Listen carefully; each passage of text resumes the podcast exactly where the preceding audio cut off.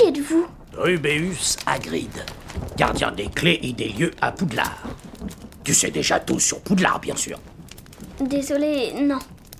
Non? Mince, tu t'es jamais demandé où tes parents avaient appris tout ça? Tout ça quoi? Tu es un sorcier, Harry. Je, je suis un quoi? Un sorcier. Je suis un quoi? Un sorcier, Harry. Non, non, vous faites erreur parce que. Je. Je suis un quoi Un sacré bon sorcier. Non. Quoi Tu es un sorcier, Harry. Et tu seras un sacré bon sorcier quand tu te seras un peu entraîné. Non, non, vous faites erreur parce que. Je. Je ne suis pas un, un sorcier. C'est vrai, je. Je suis. Un sorcier. Quoi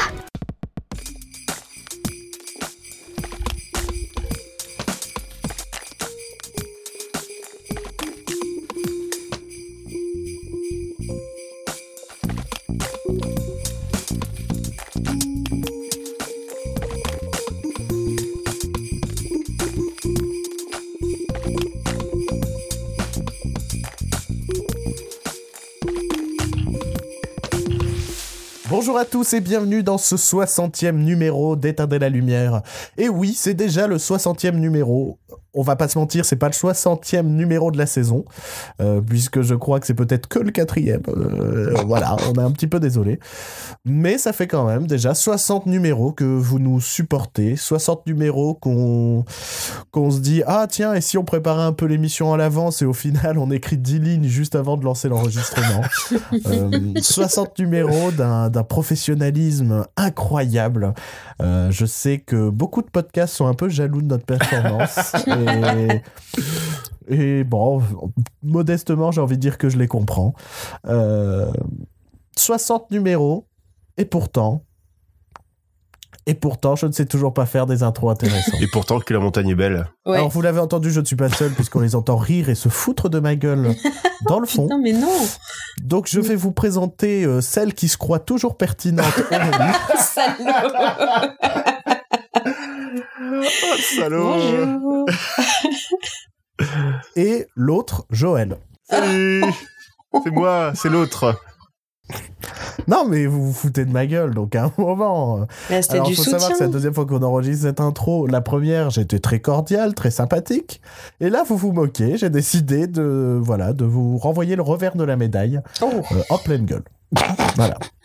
Une bonne ambiance, quoi. À savoir que c'est la dernière émission de cette année 2018, mais nous serons quand même là aux environs de Noël pour euh, une petite surprise qu'on vous concocte euh, euh, très joyeusement.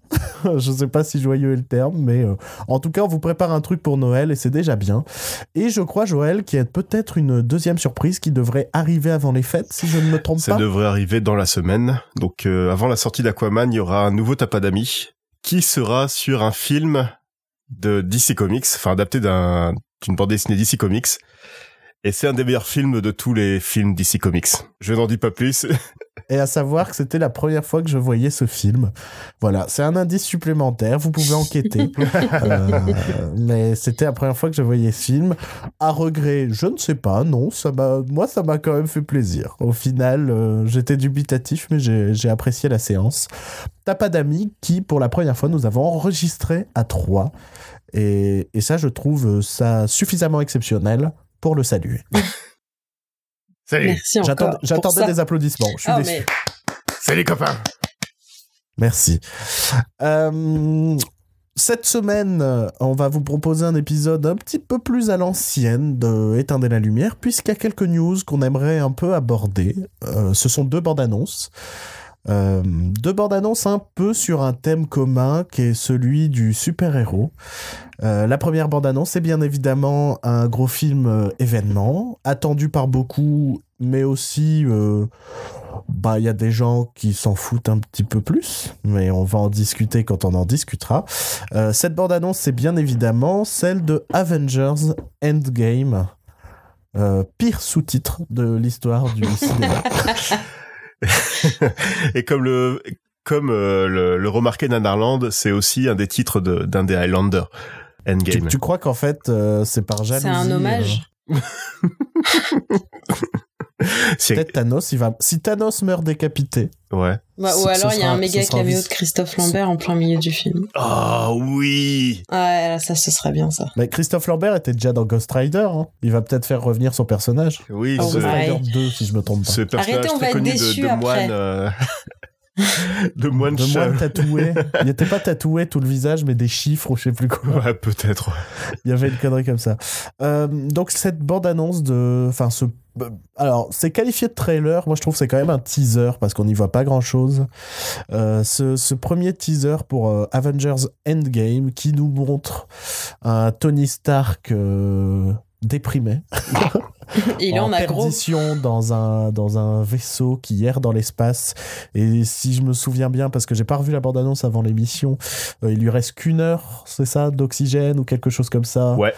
Et ils nous survendent tellement la potentielle mort de Tony Stark qu'on sait qu'il va pas mourir. Ou alors, en tout cas, pas ainsi. Et il est pas tout seul dans le vaisseau aussi. Oui, donc euh, bon, euh, je, je, comp- je comprends pas le choix. La bande-annonce fait peut-être une minute 10 et il y a 30 secondes sur juste, euh, Tony Stark qui va mourir, qui enregistre un message pour Pepper. Et je fais, mais on sait que ça va juste être une péripétie à la con. On vous connaît, vous allez pas nous spoiler tout de suite la mort d'un personnage, quoi. Et pff, ouais, le reste, de, le reste de la bande-annonce, c'est c'est presque du name dropping de super-héros en mode euh, OK. Captain America Black Widow. Et Hmm, je sais pas je j'ai vu beaucoup de gens s'exciter pour cette bande annonce notamment toi Aurélie. Ah oui, je mais moi, je suis hypée, te- moi. je vais te laisser la parole ensuite. Euh, moi, je vois rien dans cette bande-annonce qui m'excite, en fait. Euh, pourtant, ben, euh, avec Joël, on avait dit qu'on avait plutôt apprécié ce Avengers 3, dont j'ai déjà oublié le sous-titre. Infinity War. Ah oui, d'accord. et, euh, et donc, je suis très curieux de voir sa suite, parce que j'ai vraiment bien, bien apprécié le précédent. Mais là, dans ce que je vois, je vois rien d'excitant. Je vois, je, vois- je vois des gens qu'on connaît. C'est en mode, eh, vous connaissez euh, Iron Man? Oui. Ah bah, bah, c'est bien. Bah, il revient dans Avengers 4. Ok. Vous connaissez Hawkeye? Ouais. Il revient dans Avengers 4. Ouais, on s'en fout un peu plus quand même. Euh, voilà. Ah non, il a une nouvelle coupe de cheveux. Je trouve qu'il y a vraiment rien d'excitant du tout dans, ce- dans, dans, dans ce teaser. L'arc de Hawkeye dans tout le MCU, c'est qu'il y a une nouvelle coupe de cheveux dans celui-là. Moi, Ouais. je suis pas, je, je, je sais pas. Ça le, le- la toute fin de la bande-annonce m'a, m'a aussi un peu plus hypé parce que je me suis dit, ah, en fait, euh, on va avoir un, un- peut-être un rôle un peu plus important pour Ant-Man qui est, euh, bon, un, un personnage que j'aime pas trop dans les films qui lui sont dédiés, mais que je trouve, euh, que je trouvais chouette dans Civil War, que je trouve chouette à chaque fois qu'il apparaît dans le reste de l'univers euh, MCU. Ça, Et du le. coup, j'ai vu la, la, la bande-annonce finit sur, euh, sur lui qui est censé avoir disparu et qui est là genre, eh, c'est moi, coucou, et tout. Et ça fait pas, ça faisait une petite surprise, j'aimais bien l'idée. Et du coup, c'est vraiment ce, ce, ce petit truc qui m'a hypé au possible. Après, j'ai adoré, vraiment, vraiment adoré Infinity War. Et du coup, plus que de, cette bande-annonce euh, qui donne pas méga envie, je, je, je suis d'accord avec toi là-dessus, c'est plutôt genre, ah, enfin, on va avoir la suite. C'était plus ça, je Mhm. t'avoue. Que la C'est- bande-annonce en C'est le charme de Paul Rudd aussi hein, qui, qui fait ça. N'importe quoi. Je suis pas du tout d'accord. Bah, après, non, après, non, arrête, ils m'ont rasé Captain America, c'est bâtard. On a eu 5, films à avoir une barbe un peu digne de ce nom et ils le rasent alors que c'est un peu, genre, pas le moment, quoi. Tu Et la, et la petite larme sexy qu'il a à un moment, c'est, ça suffit pas? Me lance pas, me lance pas sur Captain America Show. Non, je sais Voilà. pas, on verra. hein, Que- on que- verra. que- que- quelles sont vos attentes précises sur, sur, ce, sur ce Avengers 4 J'espère vraiment que les rumeurs vont être vraies, que ça va être un film sur le voyage dans le temps, parce que ça, je trouve ça cool. Mm. Et sinon, moi, ce qui me fait peur, c'est que le film sera plus, ce sera plus sur euh, la team de Captain America Mm, que mm, sur euh, la team d'Iron Man, tout ça. Vu que la team de Sachant Captain America c'était était... la partie la plus faible euh, du précédent. Et c'est ça, voilà. Moi, je vous avoue que j'ai très envie que ça marque une sorte de fin des pas des films de super-héros, mais des, des- de, de la saga Avengers en, en tant Mais que je pense que c'est ça, en fait. Et, mais qui est vraiment une bonne dizaine d'années, tu vois, Mhm. avant qu'il nous fasse forcément euh, une suite qui, qui, qui arrivera. Il y aura, il y aura les New Avengers. Mais, mais, mais qui prennent vraiment un peu leur temps. pour relancer un rassemblement de super-héros, tu vois. Mm.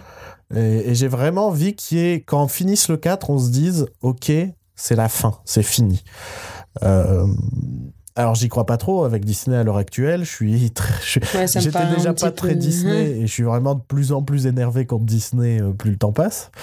Mais j'ai envie de leur dire soyez pas cons, faites-nous une fin, faites-nous un truc marquant où on se dit voilà, c'était la fin d'un gros cycle et on se retrouve dans quelques années pour un nouveau cycle quoi, pour euh, pour euh, Ils ont déjà commencé à lancer ça, je trouve déjà euh, sur Infinity War. Il y a une sorte de passage de relais, tu sais, avec ceux avec lesquels on, vit et on, on passe du bon temps depuis Captain America, Iron Man, tout ça. En fait, eux deviennent vieillissants et la nouvelle génération avec euh, le nouveau Spider-Man, Black Panther, voilà, tous ces nouveaux-là arrivent et ça fait vraiment, moi je trouve, passage de relais. Donc je- j'espère que ce sera ça dans, dans Endgame et que du coup les, les entre guillemets les vieux laisseront la place du coup à, ouais, mais à une nouvelle génération de héros. qui, qui prennent leur temps avant de nous faire un rassemblement de cette jeune génération. Mais je pense pas, ils ont trop de films, tu sais, euh, Ben, ça. par ouais. personnage à faire avant de les réunir. Et, euh, et ça, par contre, je pense qu'ils le feront pas tout de suite, de, de refaire un, un fouillis super-héros. Mais il y aura des team-up, je pense, entre euh, peut-être deux, trois Oui. personnages ensemble. euh. Oui, mais, mais Mhm. comme ils faisaient dans les anciens, ou alors tu sais Ouais. une scène de fin de film où tu vois apparaître euh, celui qui va être dans le pro, enfin à l'honneur dans le prochain film, comme ils font à chaque fois. Mais ça c'est sympa aussi, c'est ce côté un peu sériel qui est agréable à suivre, où on est tous à attendre la la, la petite scène après Ouais. post générique. Tu vois, il y a, il y a un truc aussi. euh, Il y a le Spider-Man Homecoming avec, nous, euh, avec Tony Stark, tout ça qui était là. Ben ouais. Tu vois, je, enfin ça, moi j'aime bien. Je trouve qu'il y a un espèce de contrat entre entre nous et entre le spectateur et les réels de, tout cet univers-là où on- ils nous font plaisir, quoi. Ils font ça un peu pour nous faire plaisir. Et après, certes, des fois, il y a des films qui sont pas de méga qualité, mais je trouve que dans la moyenne, ils, ils, savent un peu nous faire plaisir. Quand même. Donc on croise les doigts pour Endgame. C'est bien d'avoir tes, tes avis sur, euh, sur euh, les films Marvel, parce que nous, on n'a pas toujours été très tendres.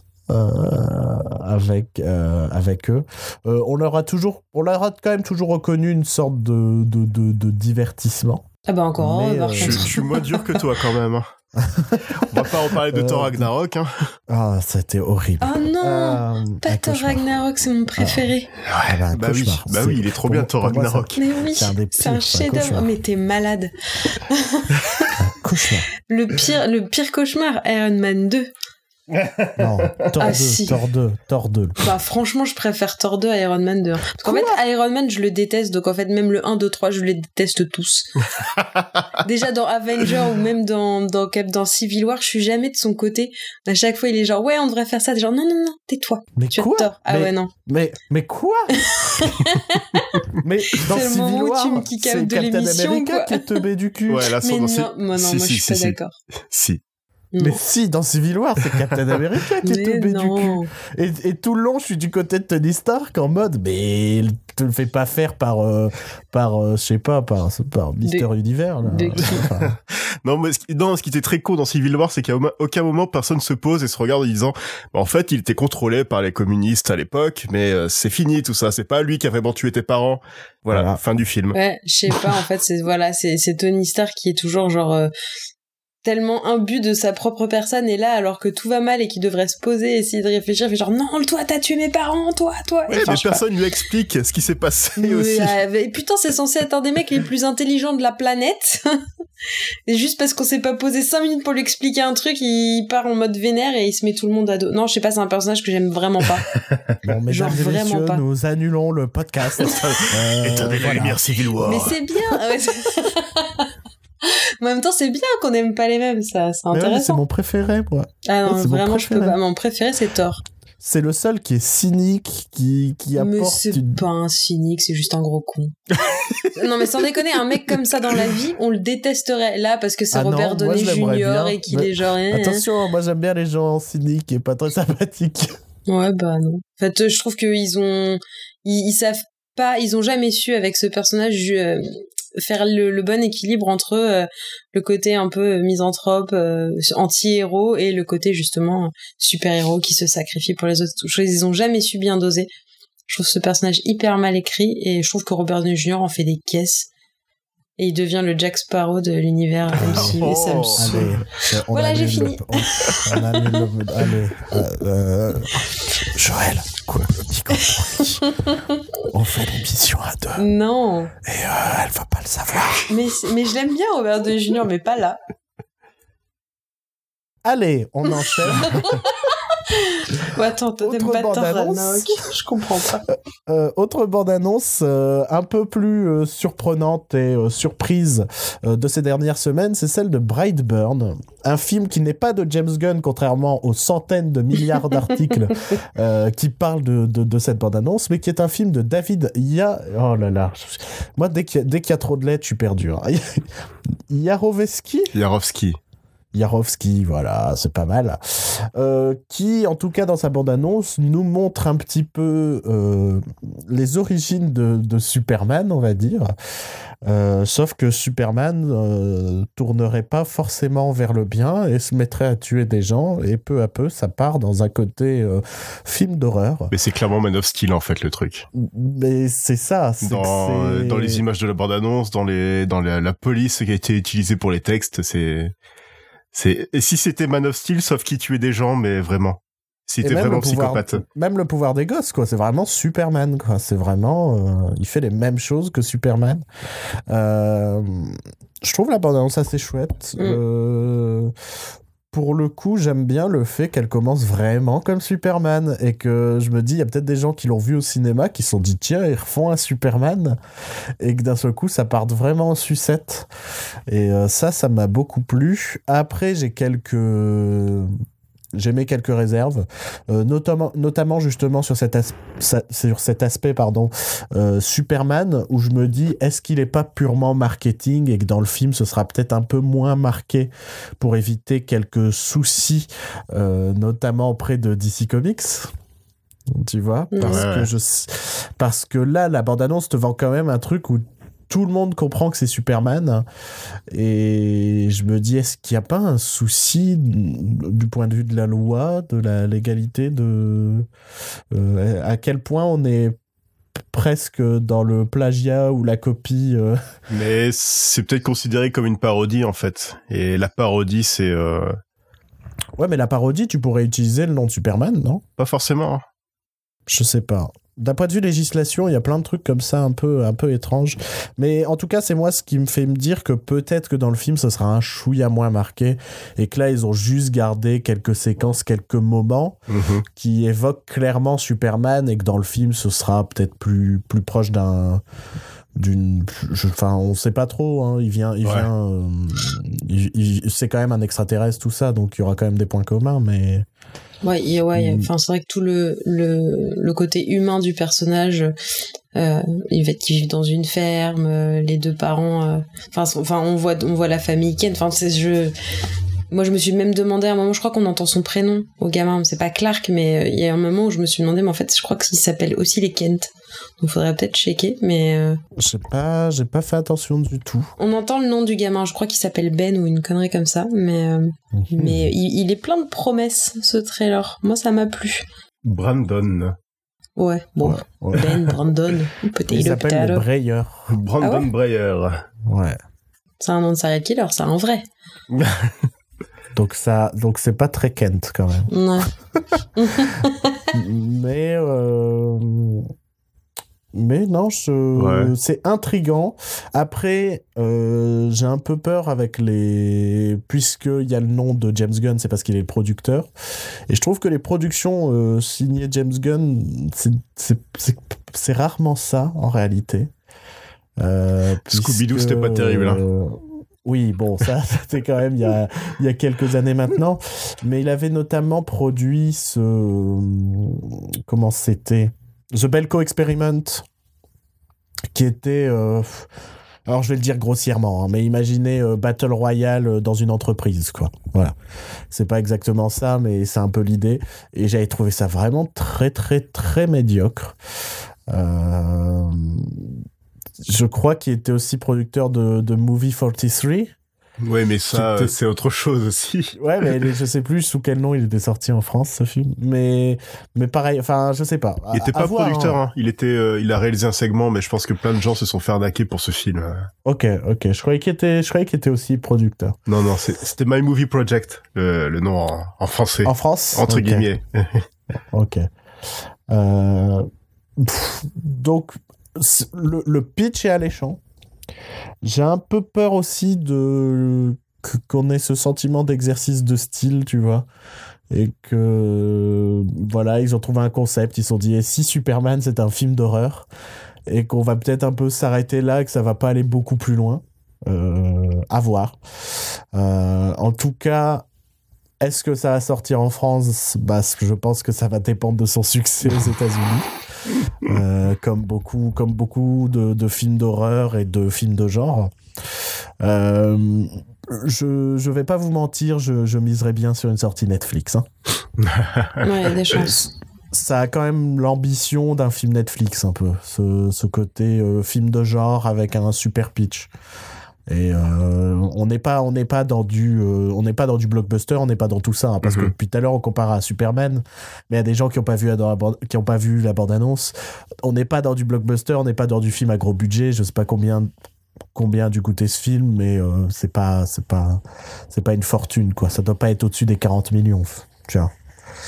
Donc, euh, en tout cas, oui, la bande-annonce est alléchante, donne envie. À voir si on aura des nouvelles rapidement de, de ce film. Est-ce que tu à crois voir si. Ouais. Est-ce que tu crois à la fin il y aura une scène euh, après le générique avec le personnage de Ren Wilson dans Super? Et il nous Et fait là, le- il nous fait le, fait- super euh, Extended Universe. il nous fait le même coup que Shyamalan avec Unbreakable. Moi, j'ai adoré Super, donc ça me ferait plaisir. Mais... Et la Mais suite, ça- et la suite de ce film, c'est en fait, c'est Ren Wilson qui se fait défoncer pendant une heure par un mec surpuissant. Ah, ce serait trop bien. Genre, il se retrouve face à vraiment un super vilain, alors que lui, c'est juste un mec en costume, quoi. Ah, j'aimerais bien. Ah bah écoute, allez. euh, on, on enregistre l'émission, on l'appelle derrière, on a l'idée. à l'aise. Euh, je sais pas s'il y a une autre, une autre news, une autre bande-annonce, quelque chose dont, dont vous aimeriez parler. Mais sinon, on peut passer à autre chose. Bah, je sais pas, le trailer est sorti un petit moment, mais parce que je suis hyper, hyper, hyper méga hypé et qu'on est dans les super-héros. Euh, tu en parlais il y a deux minutes, euh, la sortie de Glass, euh, Ouais. le, le Shyamalan, qui euh, se fait vraiment très attendre, en tout cas de ma part. Donc, euh, j'ai. Voilà. Je sais pas si vous l'avez vu la bande je sais pas si vous aimez en fait ce qu'on a jamais Euh, parlé. moi, j'ai, juste vu le, le teaser et j'ai pas envie de regarder plus parce que je me souviens que pour Split, j'avais un peu trop regardé de bande-annonce et je trouvais qu'elle montrait énormément en fait. Mhm. Donc euh, pour ce pour ce glace en vrai euh, tout ce que je sais à peu près c'est que euh, il y a les trois dans un asile et qui sont plus ou moins soignés ou que leur psychanalyste c'est Sarah Paulson je crois. Et c'est à peu près tout ce que j'en sais. Et je me contente de ça. J'irai le voir parce que Split, ça m'a quand même plutôt plu. Et Incassable, c'est quand même fort sympathique. Donc, donc j'irai le voir. Je, je suis assez curieux du, du projet. Euh, mais après, non, je me suis pas renseigné plus que ça. Donc, je j'ai pas grand chose à dire sur la bande-annonce en soi, puisque je, je sais pas ce qu'elle montre. Moi, j'ai regardé qu'une fois aussi. Je suis un peu comme toi quand j'ai un film que j'attends méga euh, impatiemment. Je, la, allez, je sais, je me fais le plaisir de la mater une fois et après fini pour toujours. Ouais, Mais du coup, j'ai fait pareil pour Glace. C'est un peu une leçon que j'ai pris ces dernières années à trop me hyper pour des films et être déçu. Et depuis que je fais ça, j'ai vraiment tendance à être moins déçu par les films. Après, je suis quand même un gros connard, donc souvent j'aime pas les films, mais je me sens moins déçu de pas aimer le film. je me sens presque fier. Euh, mais en tout cas, ouais, toutes les attentes euh, pour euh, cette année, pour l'année 2019, je pense qu'on en parlera forcément au mois de janvier. Donc tu pourras revenir sur glace si tu veux. Euh, oui. et forcément, on reviendra sur bien d'autres choses. Joël, quelque chose à rajouter? Euh, Il y avait la bande-annonce de Godzilla aussi, la nouvelle bande-annonce de Godzilla 2. Pareil, que j'ai pas regardé parce que je veux pas. Et ouais, bah moi aussi je l'attends ce film. J'avais j'avais plutôt apprécié le premier. Et là, ils partent vraiment dans le dans le délire baston entre monstres géants et ça va être cool. Et surtout réalisé par Mike Doherty, dont j'ai déjà Ouais. dit du bien de son Krampus et Trick or Treat. Donc, euh, je me dis, euh, allez, avec un peu de chance, ça va être bien. En tout cas, le teaser m'avait donné vraiment envie. Donc, euh, en fait, c'est ça. Quand un teaser me donne vraiment envie, je regarderai pas la bande-annonce.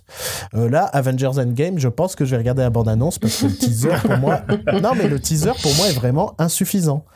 J'ai rien qui me dit waouh cette scène d'action là elle va être trop bien ou waouh cette rencontre là j'ai trop par exemple euh, il, il nous montre que brièvement le personnage de Chris Pratt mais genre on voit son épaule c'est tout alors que j'ai vraiment hâte de voir ce qu'ils vont faire avec son personnage dans ce Avengers tu vois et, et tout ça, la bande-annonce, le teaser me l'offre pas. Et c'est pour ça que je regarderai la bande-annonce plus générale pour en savoir un peu plus, pour voir euh, si je peux m'attendre à quelque chose de vraiment bien ou de juste divertissant.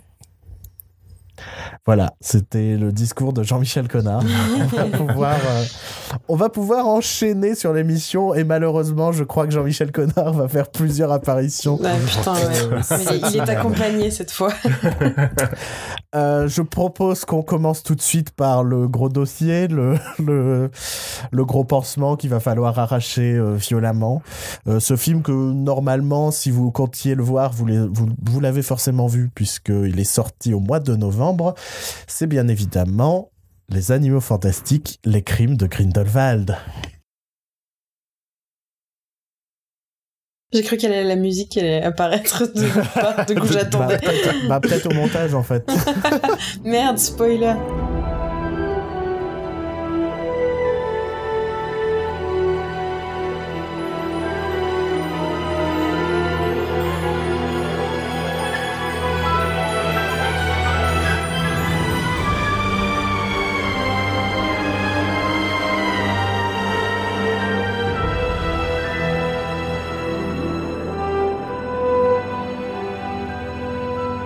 Donc ma première question, c'est quel crime de Grindelwald?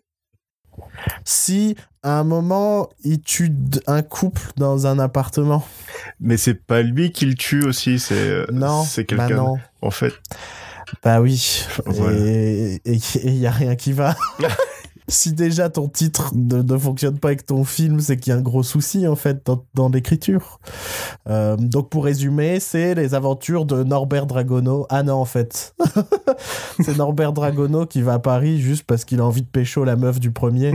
Et elle, enquête sur euh, Croyance slash Credence en VO, euh, qui n'est pas mort en fait à la fin du premier Animaux Fantastiques, qui est à Paris à la recherche de son identité. Et il y a Norbert Dragono, enfin Newt Scamander, qui fait des trucs. Euh, genre, euh, à un moment, il se bat contre un, un dragon lion euh, parce qu'il faut mettre des créatures Ah, fantastiques parce que ça s'appelle les créatures quoi. fantastiques. Les animaux fantastiques, pardon. Euh, voilà. Et C'est ça très s'appelle les bien crimes résumé, de hein. Grindelwald parce qu'en fait, il y a les crimes de Grindelwald, mais il commet pas de crimes. Mais il y a Grindelwald. Et, et lui aussi fait des trucs. Parce qu'à un moment, euh, ils, ils- ils ont un appartement. Et, et, et genre la, la blonde euh, du premier que j'ai oublié le nom, eh Queenie. ben, je spoil, j'en ai rien à foutre, il va lui retourner le cerveau. Et donc maintenant elle va faire partie des méchants. Et puis à la fin il s'en va. Et à la fin, il fait une révé- révélation absolument foireuse qu'on va peut-être parler un peu après. Arrête. Bon, voilà. Donc, euh, je crois qu'à mon ton, pour résumer ce film, vous avez compris mon, mon avis, je crois. Euh, ce qui est assez incroyable, c'est quand je suis sorti du film, bah, j'étais un peu. J'étais en mode très, très très mitigé en mode bah c'était vraiment pas terrible et plus les semaines plus sont sont passées plus je déteste ce film parce que je me suis mis à en réfléchir, je me suis mis à en discuter avec plein de gens, et je fais, mais il n'y a rien qui tient debout. Et on sent qu'elle improvise au fur et à mesure. On sent qu'elle crée des mystères en mode, je sais pas. et, euh, et après, elle va sur les forums, elle va sur Pottermore, tout ça, puis elle va lire les théories des fans, et puis elle va faire, celle-là, elle est pas mal. Je vais la mettre dans, dans le prochain film. On sent qu'elle improvise, et ça me rend fou. Et il y a un sentiment de fan-film absolument terrible et, ça me ça me rend triste. C'est officiellement le pire film estampillé euh, plus ou moins Harry Potter, euh, alors que les gens connaissent ma haine d'Harry Potter 5. Euh, euh, non, celui-là est vraiment pire quoi. Il y a rien qui fonctionne. Je crois que J.K. Rowling ne sait pas écrire un protagoniste principal, euh, puisque déjà dans la saga Harry Potter, quand on y pense, Harry Potter, il fait rien. C'est un petit branleur à qui on confie tout. Genre, eh, en fait, Harry, il faut que tu fasses ça. Ah, d'accord, je savais pas. Euh, Enfin, voilà, Harry Potter, c'était déjà un branleur dans, dans sa saga. Euh, ici, Newt, tu sais même pas pourquoi c'est lui le protagoniste de ta saga. Il fait rien dans ce film. Il fait rien. Il fait rien à part retrouver Tina à Paris. Mais tous, hein, tous les personnages principaux de la saga sont, euh, enfin tout, toute la bande du premier, donc euh, lui, euh, Jacob, euh, Queenie et Tina, ils sont, ils sont passifs en fait dans l'histoire. Ouais, ils sont très plats aussi. hein. Ils subissent un peu le le le, bah, le scénario plutôt que de le faire avancer et c'est un, c'est un des gros problèmes du film. Et mais de toute façon, le gros problème de ce film, c'est que bah, J.K. Rowling, c'est pas une scénariste, c'est une auteure Mm. de roman, c'est pas une scénariste de film. Et ça se sent vraiment dans ce film parce que il y a beaucoup, beaucoup de descriptions, il y a beaucoup de, de scènes d'explication de, de toutes les backstories. euh. Il y a une scène incroyablement chiante où il y a deux personnages qui racontent leur, leur backstory, mais d'affilée. Ils sont tous dans une, dans une même pièce, puis ils se regardent, puis ils disent Ah bah moi, il m'est arrivé ça avant. Ah bah non, moi, il, il m'est arrivé ça avant aussi, mais... euh, Et c'est beaucoup de ça dans le film. En fait, elle ils ont oublié de faire du show don't tell. Et ils font que du euh, tel, quoi. Ils racontent. Ils racontent ce qui leur est arrivé. Et, ça, rend, euh, ça rend assez dingue. Euh, en fait, tu es en train de dire que tous les protagonistes principaux ne font rien. Et, je pense c'est parce qu'elle s'est trompée d'angle. Soit il fallait faire les aventures de, de Newt à travers le monde qui va à la chasse aux animaux, je sais pas. Soit tu faisais une préquelle à Harry Potter qui racontait euh, euh, ben, À la fondation de l'école, enfin voilà, je pense qu'il y avait. Dumbledore tellement- contre Grindelwald. oui, Oui, bah je, enfin, je, je pense que ça va dans cette direction que les prochains films vont aller, on, vont aller parce qu'il va y en avoir d'autres, malheureusement. mais, dans, dans euh, ces cas-là, pourquoi faire de Newt ton personnage principal quoi? Bah c'est ça, c'était juste la porte d'entrée. En fait, je pense que le 2, elle l'avait pas du tout euh, Non, imaginé au moment où le 1, Sauf qu'elle avait 1 est dit- sorti. à la sortie du 1, elle avait dit euh, Oh, normalement, ce sera une saga de 5 films. Bah oui, mais Et là, tu sens qu'elle a bullshité et qu'elle sait pas quoi faire. Non, c'est clair. Mais ça se sent de toute façon. Ces personnages sont très. Mais déjà, j'avais quelques réserves sur le jeu des personnages dans le premier, mais enfin là, c'est un festival de n'importe quoi. Alors que pourtant, c'est pour la plupart, euh, si ce n'est Johnny Depp, c'est des acteurs que j'aime beaucoup. Le seul qui était vraiment bien, je trouve, c'est Jude Law. Je trouve que le rôle du Dumbledore lui va Ouais, hyper bien. Ouais, ouais, ouais. Il a un, il a un bagou, il a une attitude de fou. Enfin, je trouve Il que il a- il y a l'étincelle dans les yeux. Absolument. mais euh, non, non, vraiment, je trouve que le, le, je sais pas, c'était un tout. Il avait une aura de malade pendant tout le film, et du coup, ça faisait un, ça faisait encore plus un déséquilibre avec les autres. On dirait euh, lui qui donne un cours d'acting à des petits nouveaux, tu vois. T'es genre pas vraiment quoi quand même. Eddie Redmayne qui a, Qui a Qui a- quand même un Oscar aussi, hein, Eddie putain, ouais, Redmayne. c'est clair. Et il joue euh, Stephen Hawking dans ses jeunes années encore. Tu sais, t'as l'impression, euh, il, il bute sur ses mots. Enfin, je sais pas. Après, moi, j'ai aussi pas de, pas particulièrement de tendresse pour les personnages si ce n'est Jacob que je trouvais intéressant dans le premier. Ouais, je- Là, je trouve complètement inutile. Et mais, euh, mais Jacob, il est bien aussi. Enfin, c'est le, c'est l'acteur aussi qui est. oui, voilà, l'acteur il fait pour beaucoup. Après, ça m'avait déjà saoulé dans le 1, un peu aussi dans celui-là, euh, sous prétexte que c'est le personnage un peu gros, c'est le personnage drôle. Et ça, c'est un truc, euh, ça me saoule dans les films. Et du coup, là, je l'ai, je l'ai encore ressenti. Et du coup, comme déjà le film me gavait, bah ça me gave encore plus. mais euh, mais c'est nul en fait. C'est quel dommage d'avoir des acteurs si talentueux parce que même euh, Ezra Miller, qui est quand même un acteur over talentueux, euh, il, il est pas euh, il est pas mis en valeur, ils sont pas utilisés comme il faut. Enfin, pff, D'ailleurs, Ezra Miller, j'ai revu le premier il y a pas longtemps, enfin avant de revoir le, avant de voir le 2. Et je trouvais qu'il est beaucoup trop intense pour jouer dans les animaux fantastiques, en fait. c'est exactement ça. C'est de toute façon tu le vois dans ses autres films, tu sais, ou dans We Need to Talk About Kevin, où tu sens Ouais, cette ouais. noirceur, cette intensité. Genre oui, mais tu peux pas le transposer à Harry Potter, mec, ça marche pas comme ça. tu te calmes. Est-ce que pour vous, son personnage n'aurait pas dû être le personnage principal de cette saga?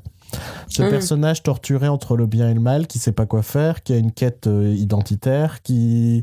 Enfin, c'est le seul personnage qui a quelque chose à raconter, j'ai l'impression, dans cette saga. Et qui est aussi lié à Grindelwald et Dumbledore aussi. Ouais. Ouais, et maintenant, c'est un perso- enfin, c'est le personnage secondaire de ton film. Pour, pourquoi pourquoi Newt, personnage principal? Ça ne fait toujours aucun sens. Bah encore une fois, c'est parce que déjà quand tu pars d'une histoire qui n'est pas qui n'était pas faite pour être comme ça, elle est quand même partie d'une encyclopédie qu'elle avait Mhm. certes écrite, mais les animaux fantastiques, ça reste un c'est un bestiaire.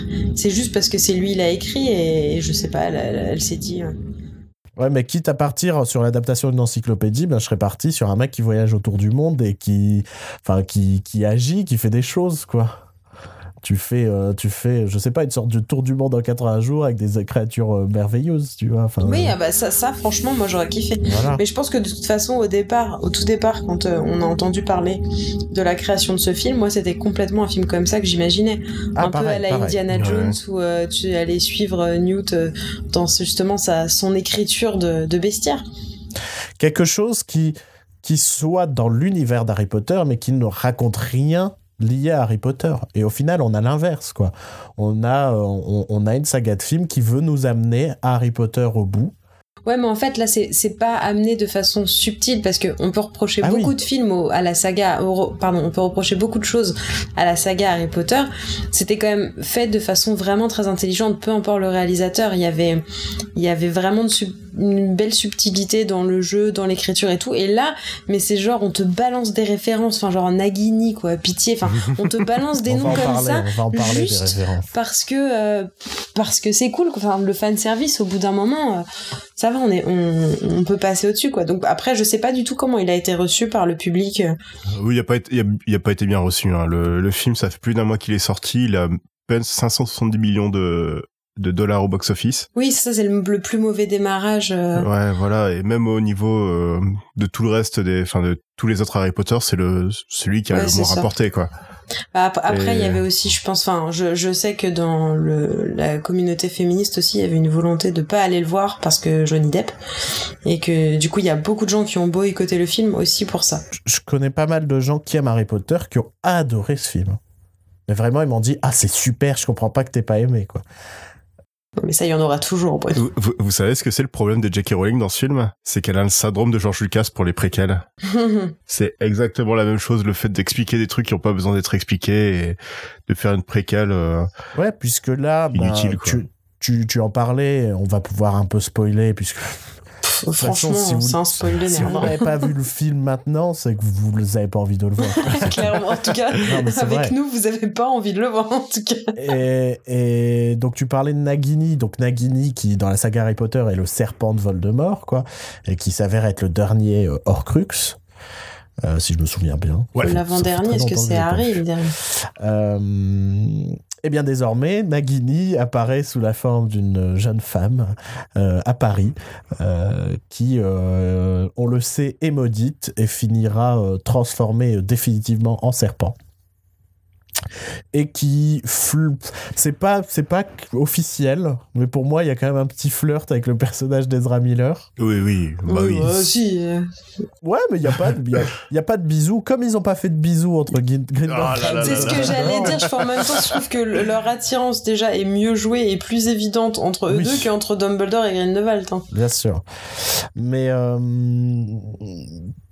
qu'est-ce que ça laisse sous-entendre, quoi? Le fait qu'il y ait Nagini dans ce film, à quoi ça sert Enfin, qu'est-ce que tu veux nous rien. raconter avec ça, euh, J.K. Rowling là? Ça sert à rien. C'était pour faire un, un espèce de, de faux petit twist euh, à la fin du film, genre oh, mais ça ne moi, je marche suis, pas. moi, je suis à deux doigts de penser qu'elle va nous bullshiter un truc en mode, euh, en fait, les parents qu'on connaît de Voldemort, c'est ses parents adoptifs, ses vrais parents, c'est Nagini et. euh, Ezra Miller, Oh non, pitié. Oh non Moi, c'est ma théorie. Depuis que j'ai vu le film, je fais, c'est tellement teubé qu'il y a moyen qu'elle nous fasse un truc là-dessus. Oh non, pitié, non. Et qu'en fait, comme ça, elle va se dire Ah, comme ça, les gens trouveront ça plus émouvant que Nagini soit la mère de Voldemort quand elle meurt, tout ça. Puis ça fait sens, le fait qu'il y ait une partie de Voldemort dans le serpent, c'est pas c'est sa mère. Donc Mais elle a gardé une partie Non, de mais son euh, on mais- dit dès le départ qu'au fait, une des particularités de Voldemort, c'est que ses parents étaient démoldus. Non, ses parents étaient pas des moldus. Sa Euh, mère était une sorcière qui a, en gros, violé un mec, un moldu, quoi, puisque. Oui, voilà, mais qu'un de ses parents était un moldu. Ouais, mais Justement. euh, je vous dis qu'elle va nous bullshiter un truc en mode Non, en fait. euh, Euh, et puis le ont truc, le, le truc ils de ont Voldemort. récupéré le, le bébé. Le truc de Un Voldemort, c'est qu'il est... parallèle avec Harry Potter, en fait. Non, mais justement, le truc de Voldemort, c'est qu'il est né en- dans l'absence d'amour, alors que Harry Potter, il a été protégé par l'amour, tout ça, et c'était ça, c'était ce qui opposait les deux, Mec, quoi. ce serait pas, ce serait pas le premier trou scénaristique qu'elle nous fait. hein. Ouais, mais déjà qu'elle nous a rajouté McGonagall qui est vivante bien avant euh, sa, sa véritable naissance. Et que bizarrement, euh, sur Pottermore, dans la page de McGonagall, sa date de naissance a été retirée après la sortie du film. Putain, mais ça m'énerve. Donc c'est pour Franchement, ça que ça je vous m'énerve. dis, sincèrement, si, si, alors je dis pas que ça va être le cas, mais si on nous dit que Nagini c'est la mère de Voldemort, vous l'aurez entendu ici, Hein dans ce Que ce soit noté. Et vous allez vous dire, mais Bruno, quel génie dans la merditude. bah oui. Moi, je réfléchis comme quelqu'un qui, ne- qui invente au fur et à mesure euh, euh, son, un background. En fait, j'ai l'impression qu'elle fait des films juste pour raconter du background plutôt que raconter une histoire. Bah, en tout cas, ceux-là, oui. Euh, Puisque le, le là, deux, au final, ouais. le film-là n'a même pas une vraie structure de film. Enfin, je vois pas d'acte particulier dans les actions de mes personnages, tout ça, quoi. Non, non, c'est sûr. Et puis, enfin, après, euh, elle avait aussi. euh, euh, normalement, ce film-là devait faire état de la relation entre Dumbledore et Grindelwald. Et encore une fois, euh, avec J.K. Rowling, parce qu'elle a un vrai problème avec ça, euh, c'est tout en surface. On sait pas, c'est que des non-dits, c'est que des. Enfin, voilà. Et du coup, je trouve ça très agaçant parce qu'elle nous a toujours vendu le fait. Enfin, elle s'était sortie déjà de nulle part la toute première fois euh, en disant ah oui, Dumbledore pourrait être homosexuel ou je sais pas quoi. pourrait, pourrait pas, on sait pas. En tout cas, euh, elle sait que comme ça, elle s'attaque à un public euh, qui euh, pas qui lui résiste, mais qu'elle représente pas dans dans ses films. Mais encore une fois, elle nous le donne pas vraiment. Elle joue un petit peu sur le truc et en fait, ça, ça m'énerve. Au bout d'un moment, soit tu le fais, soit tu le fais pas. Quoi. En plus, clairement, on attendait que ça. ça. se trouve, euh, pour elle, c'était ça les crimes de Grindelwald. Et après, Mais c'est exactement ce que j'allais dire au début de la chronique quand t'as commencé. En fait, le vrai crime. C'est- C'est son homosexualité. Non, c'est Oh. surtout qu'il kiffe Johnny Depp parce qu'il est vraiment dégueulasse dans ce film encore. C'est clair. Genre quand tu le vois adolescent avec ses yeux et tout, je suis Ah, mais même là Dieu. il est moche en fait. il est jamais attirant ce Grindelwald. Non. Bah, c'est Pas le même acteur que dans le, les reliques de la mort. Ils ont récupéré Ah ouais. les deux acteurs euh, jeunes. euh. Ah, tu c'est vois, vrai. je l'avais même pas remarqué. J'avais pas fait gaffe non plus, c'est vrai. Enfin bref, euh, je sais pas, est-ce qu'on a... Ah bah si, il faut qu'on parle de la révélation finale. Ah, oh, de pitié. ce, de ce crime de Grindelwald. J'ai oublié, j'ai oublié le prénom du, du, du- le prénom. Donné non. Euh... Attends, je cherche là. C'est un truc genre Altérus ou je sais Aurelius, pas quoi. ouais, ouais, c'est ça, Aurelius. Ok, ouais, bon, c'était un peu loin. Et donc, il s'avère que le personnage, enfin, potentiellement, hein, puisque. Oui, c'est peut-être du bullshit aussi. Mais le personnage d'Ezra Miller découvre potentiellement sa réelle identité et il s'appellerait Aurelius Dumbledore. Le frère Tintin. disparu d'Albus Dont on n'a jamais parlé avant, jamais. Alors que s'il était dans le camp de Grindelwald, peut-être que les gens en auraient quand même parlé dans Harry Potter que le frère de Dumbledore, il était peut-être pas très sympathique. Bah, enfin, surtout ce frère caché, parce que Dumbledore, dans les films, dans la saga Harry Potter, il a une sœur et un frère. Mhm. Basta. Mm, mm. Mais là, elle invente un arbre généalogique qui n'existe pas. En même temps, elle euh, aurait écrit tout, donc. euh, Et le père de Dumbledore était en prison à ce moment-là aussi. Enfin, la naissance de, de Credence. Non, pitié. Il était en prison après avoir buté les Moldus qui se sont attaqués à, à Rihanna. Donc en fait, tu vas voir que si jamais Bruno a raison, ça va faire de Dumbledore le grand-oncle de Voldemort. Mais de toute façon, tout le monde est lié dans Harry Potter. C'est euh, toutes les familles de sorciers sont des. c'est- juste de l'inceste. euh, consanguin, mais oui. Faudra un jour, faudra regarder si euh, est-ce que c'est dans Star Wars ou Harry Potter qu'il y a le plus d'inceste. Je pense que c'est dans Harry Potter. C'est clairement dans Harry Potter. On fera un petit compteur. D'ailleurs, euh, en parlant de. Euh, euh, Lethal Strange. Ah, c'était intéressant. hein. Pourquoi? Ils nous, en ont, ils nous ont fait du teasing dans le film précédent. Dans le 2, elle débarque, on nous raconte sa backstory dont on s'en fout, puis à la fin, elle meurt. Pourquoi? Et Bah, parce que c'était pour filer de, de, de, de l'image à Zoé Kravitz, parce que les gens aiment bien Zoé Kravitz. Et je comprends pas pourquoi on nous dit que c'est la dernière d'El- d'Elestrange alors qu'il y a. Bellatrix qui arrive. Ouais. Non, Franchement, je cherche pas. Bellatrix, c'est pas une Lestrange, c'est Euh. euh, son, c'est son mari qui était un Lestrange. C'est ça. Oui, mais même. Mais je veux dire, il y a encore des, des Lestrange à côté, Bah oui. quoi. Enfin, non, mais. non, mais voilà, c'est, tu passes tout le film à te faire, mais non. Et si. Pas euh, logique. euh, je comprends. Et puis, son, son- ils ont bien dit que son père était sorcier, enfin, un sorcier français, non? Ouais, il me semble. Ils ont pas dit que les Lestrange, c'était une famille de sorciers français. Pourquoi est à Poudlard, elle est pas à Beaubaton du coup? Enfin non, c'est. Je, je sais pas s'ils sont allés chercher jusque là, Joël. Est-ce Franchement, que, J- est-ce que J.K. Rowling connaît très bien son monde de Harry Potter? Je sais pas. Pour être honnête aussi, j'ai dormi en plein milieu. Ça m'était pas arrivé depuis hyper longtemps, mais j'étais excédée de ce que je voyais. J'ai fait genre ah la barbe. j'ai dormi. Pour revenir sur la, la, la potentielle révélation finale, je crois que ça mériterait encore plus qu'on apprend que c'est un, un mensonge pour amener Ezra Miller dans le camp de, de Grindelwald. Pourtant, j'ai bien l'impression que c'est un mensonge. hein.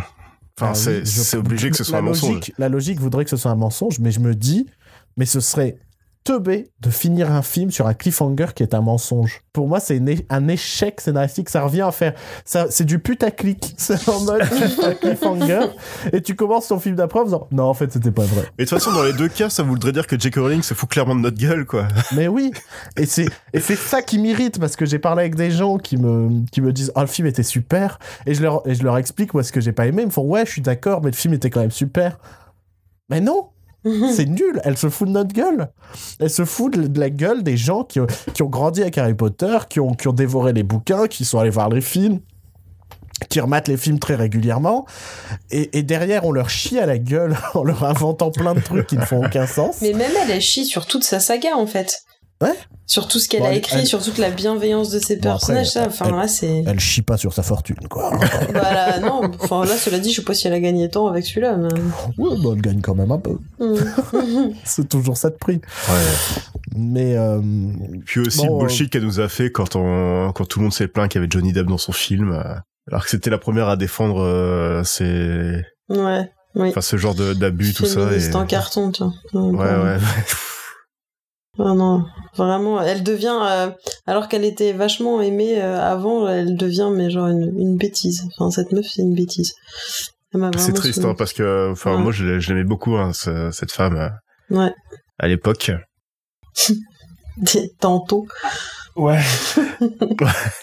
Bientôt, elle va nous dire que, en fait, elle a écrit Harry Potter comme un, un petit garçon noir ou des conneries comme ça. euh. Bah oui. En fait, c'est ça, j'ai l'impression qu'elle qu'elle aime bien retourner sa veste. euh, Ouais. Oui, tant que ça lui sert, exactement. Ouais, ouais. Tu vois. Et après, il y a beaucoup de gens comme ça. hein. Euh, mais c'est pas la seule dans le, dans le milieu, on va dire, euh, audiovisuel, euh, tout ça. Mais, euh, mais en tout cas, c'est celle où on le remarque le plus à l'heure actuelle. quoi. Euh, bon, dernier petit truc, euh, je sais pas si vous avez d'autres choses à raconter dessus, Oh mais euh, je, je trouvais que c'était hein. le film, c'est- que le film était très très mal fini. Euh, D'un point de vue euh, visuel, je trouvais les effets spéciaux absolument horribles. Euh, Il y avait aucun sens du cadre. Euh, c'était rarement très joli. Et, euh, Il y avait pas mal de scènes bordéliques, quoi. et y a, ouais, c'était, les scènes d'action étaient souvent très illisibles. Et, euh, et puis surtout, bah, c'est bien, ton film il se passe à Paris, mais tu vois pas Paris, tu vois deux rues, quoi. Et Père Lachaise. Enfin, Enfin- tu vois des souterrains dans Père Lachaise, quoi. Il y a je me dis, c'est un film qui n'a pas été réfléchi visuellement, quoi, à aucun moment. Ils ont construit des décors par réflexe. Alors je dis pas, hein, moi je trouve toujours que, que l'équipe des costumes et des décors sur Harry Potter fait, fait du bon taf, quoi. Euh, mais c'est peut-être les seuls qui ont fait un taf à peu près correct euh, sur tout le film. Mais, mais, mais, mais, mais même visuellement, ce film ne ressemble à rien, quoi. C'est euh, jusqu'à l'affiche, l'affiche du film qui me fait pitié, je trouve. c'est vraiment, on n'avait pas d'idée. Allez, mettez la Tour Eiffel, c'est à Paris. Ok. Euh, c'est une catastrophe, quoi. Plus, plus les semaines passent, plus je déteste ce film. Mais déteste, quoi. Il m'énerve, ce film. Puisqu'on parle d'images qui sont moches, on pourrait peut-être enchaîner sur. euh, Sur Spider-Man Into the Spider-Verse. Ah non, j'allais dire un autre. Non, c'est pas vrai. Oui, parce qu'en fait, je veux faire euh, film au ciné, film Netflix. Ah d'accord. Bah ça marche alors. Bah, tu veux parler de quoi? Bah du lait de la jambe. Eh ben, on, oh, ce sera après, ce sera dans Netflix. Là, on fait les films au ciné. Ah pardon, je croyais que tu voulais faire un film ciné, un film Ah. Netflix. Non, non. Bah du coup, On, ok. fait, on fait ensuite Netflix. Allez, transition. On va peut-être parler d'un autre film parce que j'en ai un peu marre de parler quand même de, de ces fameux animaux fantastiques. Euh, D'ailleurs, il faut savoir qu'on vient de faire un quiz. On ne sait pas s'il sera dans l'épisode ou non. Euh, tant il était euh, incroyable. Et mouvementé. Incroyable, incroyable, incroyable jeu. Euh, je n'ai pas du tout perdu au bout de trois questions. Ça m'a beaucoup plu. Euh, envie de parler d'un film que, que, que, j'ai bien aimé, parce qu'on va peut-être un petit peu, euh, un petit peu euh, rééquilibrer les choses. Euh, je vais vous parler, et je crois que Joël l'a vu aussi, d'Astérix, le secret de la potion magique. Astérix est là Ça va faire mal, ça va cogner la bagarre. Merci Joël. Je voulais juste que tu me confirmes si tu l'as vu ou non. Oui, je l'ai vu, Astérix, c'est le secret de la potion magique de Louis Clichy et d'Alexandre Astier. Qu'est-ce que ça raconte, euh, ce Astérix et le secret de la potion magique de Louis Clichy et Alexandre Astier? Alors, Astérix et le secret de la potion magique de Louis Clichy et Alexandre Astier raconte euh, la, la chute euh, quasi mortelle de Panoramix. Il se viande totalement la gueule et euh, se casse la cheville. Et dans cette peur de, de, de, de la mort, d'une mort certaine, euh, décide de chercher un nouveau druide afin de le remplacer et de pouvoir continuer à, à fournir le village en potions magiques. Mhm. Il cherche quelqu'un qui peut confier le secret de la potion magique. D'où le titre Astérix et le secret de la potion magique de Louis Cliché et Alexandre Oui, Astier. ça se serait pas appelé Astérix et le secret de la choucroute magique. Ça aurait été, ça n'aurait eu aucun rapport avec le film, par exemple. Euh, je sais pas ce que t'en as pensé. Moi, j'ai trouvé ça quand même assez sympathique. Euh, moins réussi que le domaine des dieux. Oui. Euh, Ouais, ouais. Là, on est face à une histoire originelle. Mhm.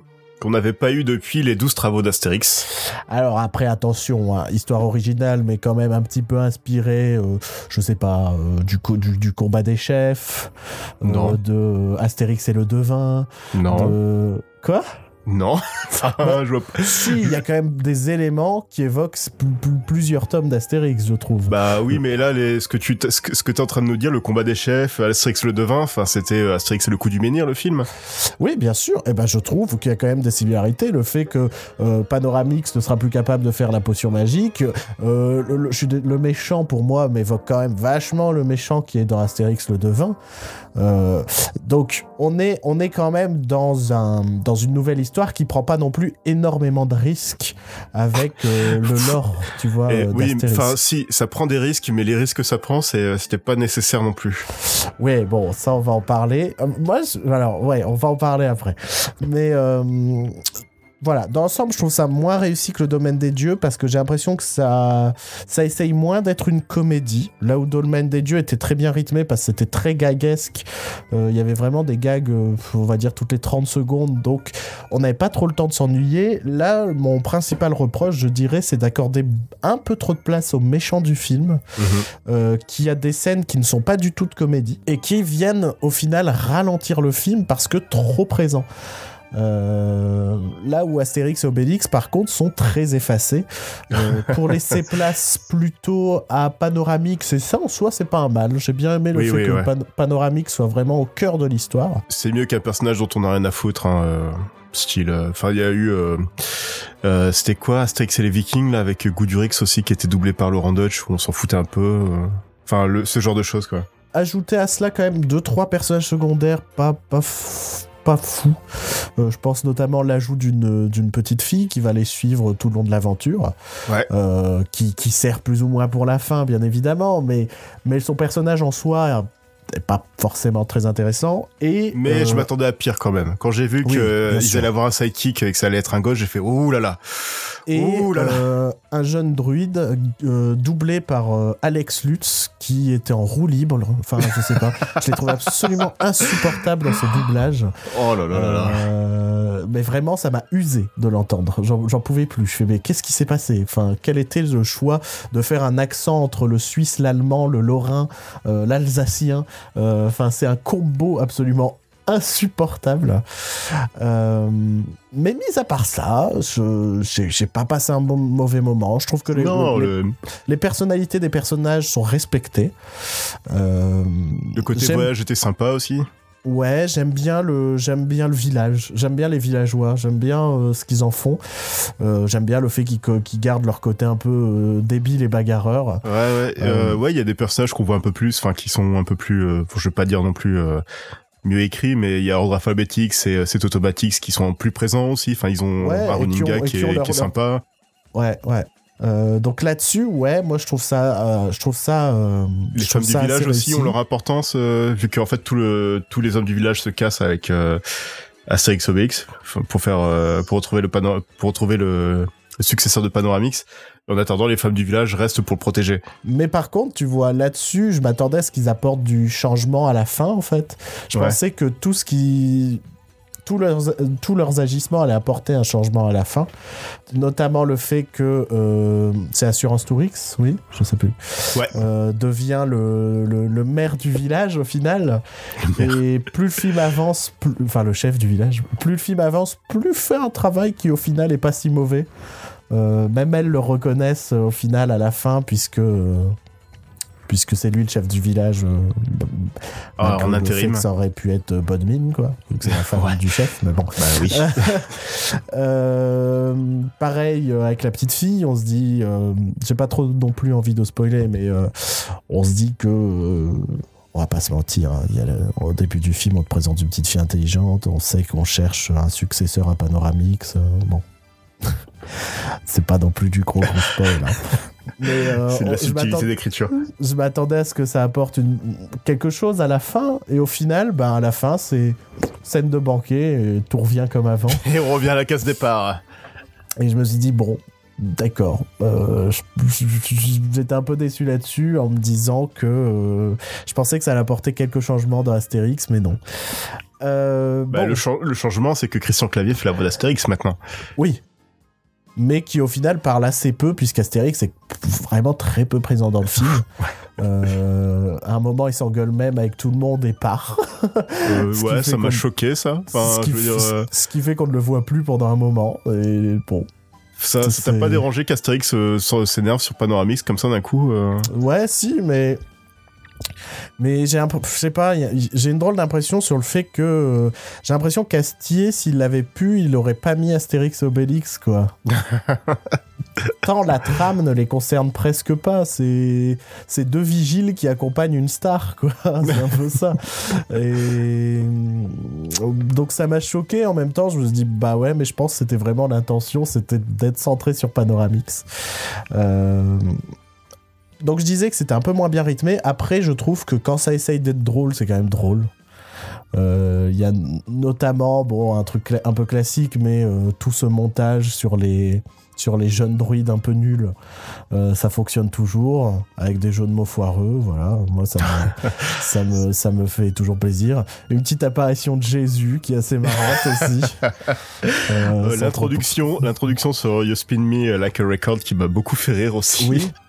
Euh, qui, on se demande un peu ce que ça fout là, mais bon, au final, c'est assez marrant. Je sais pas, il y a eu du James Brown dans Mission Cléopâtre, moi ça me dérange pas non plus quoi. Enfin, Oui, non, mais c'est juste qu'au début, j'étais quand même perturbé de me dire quel est ce choix musical.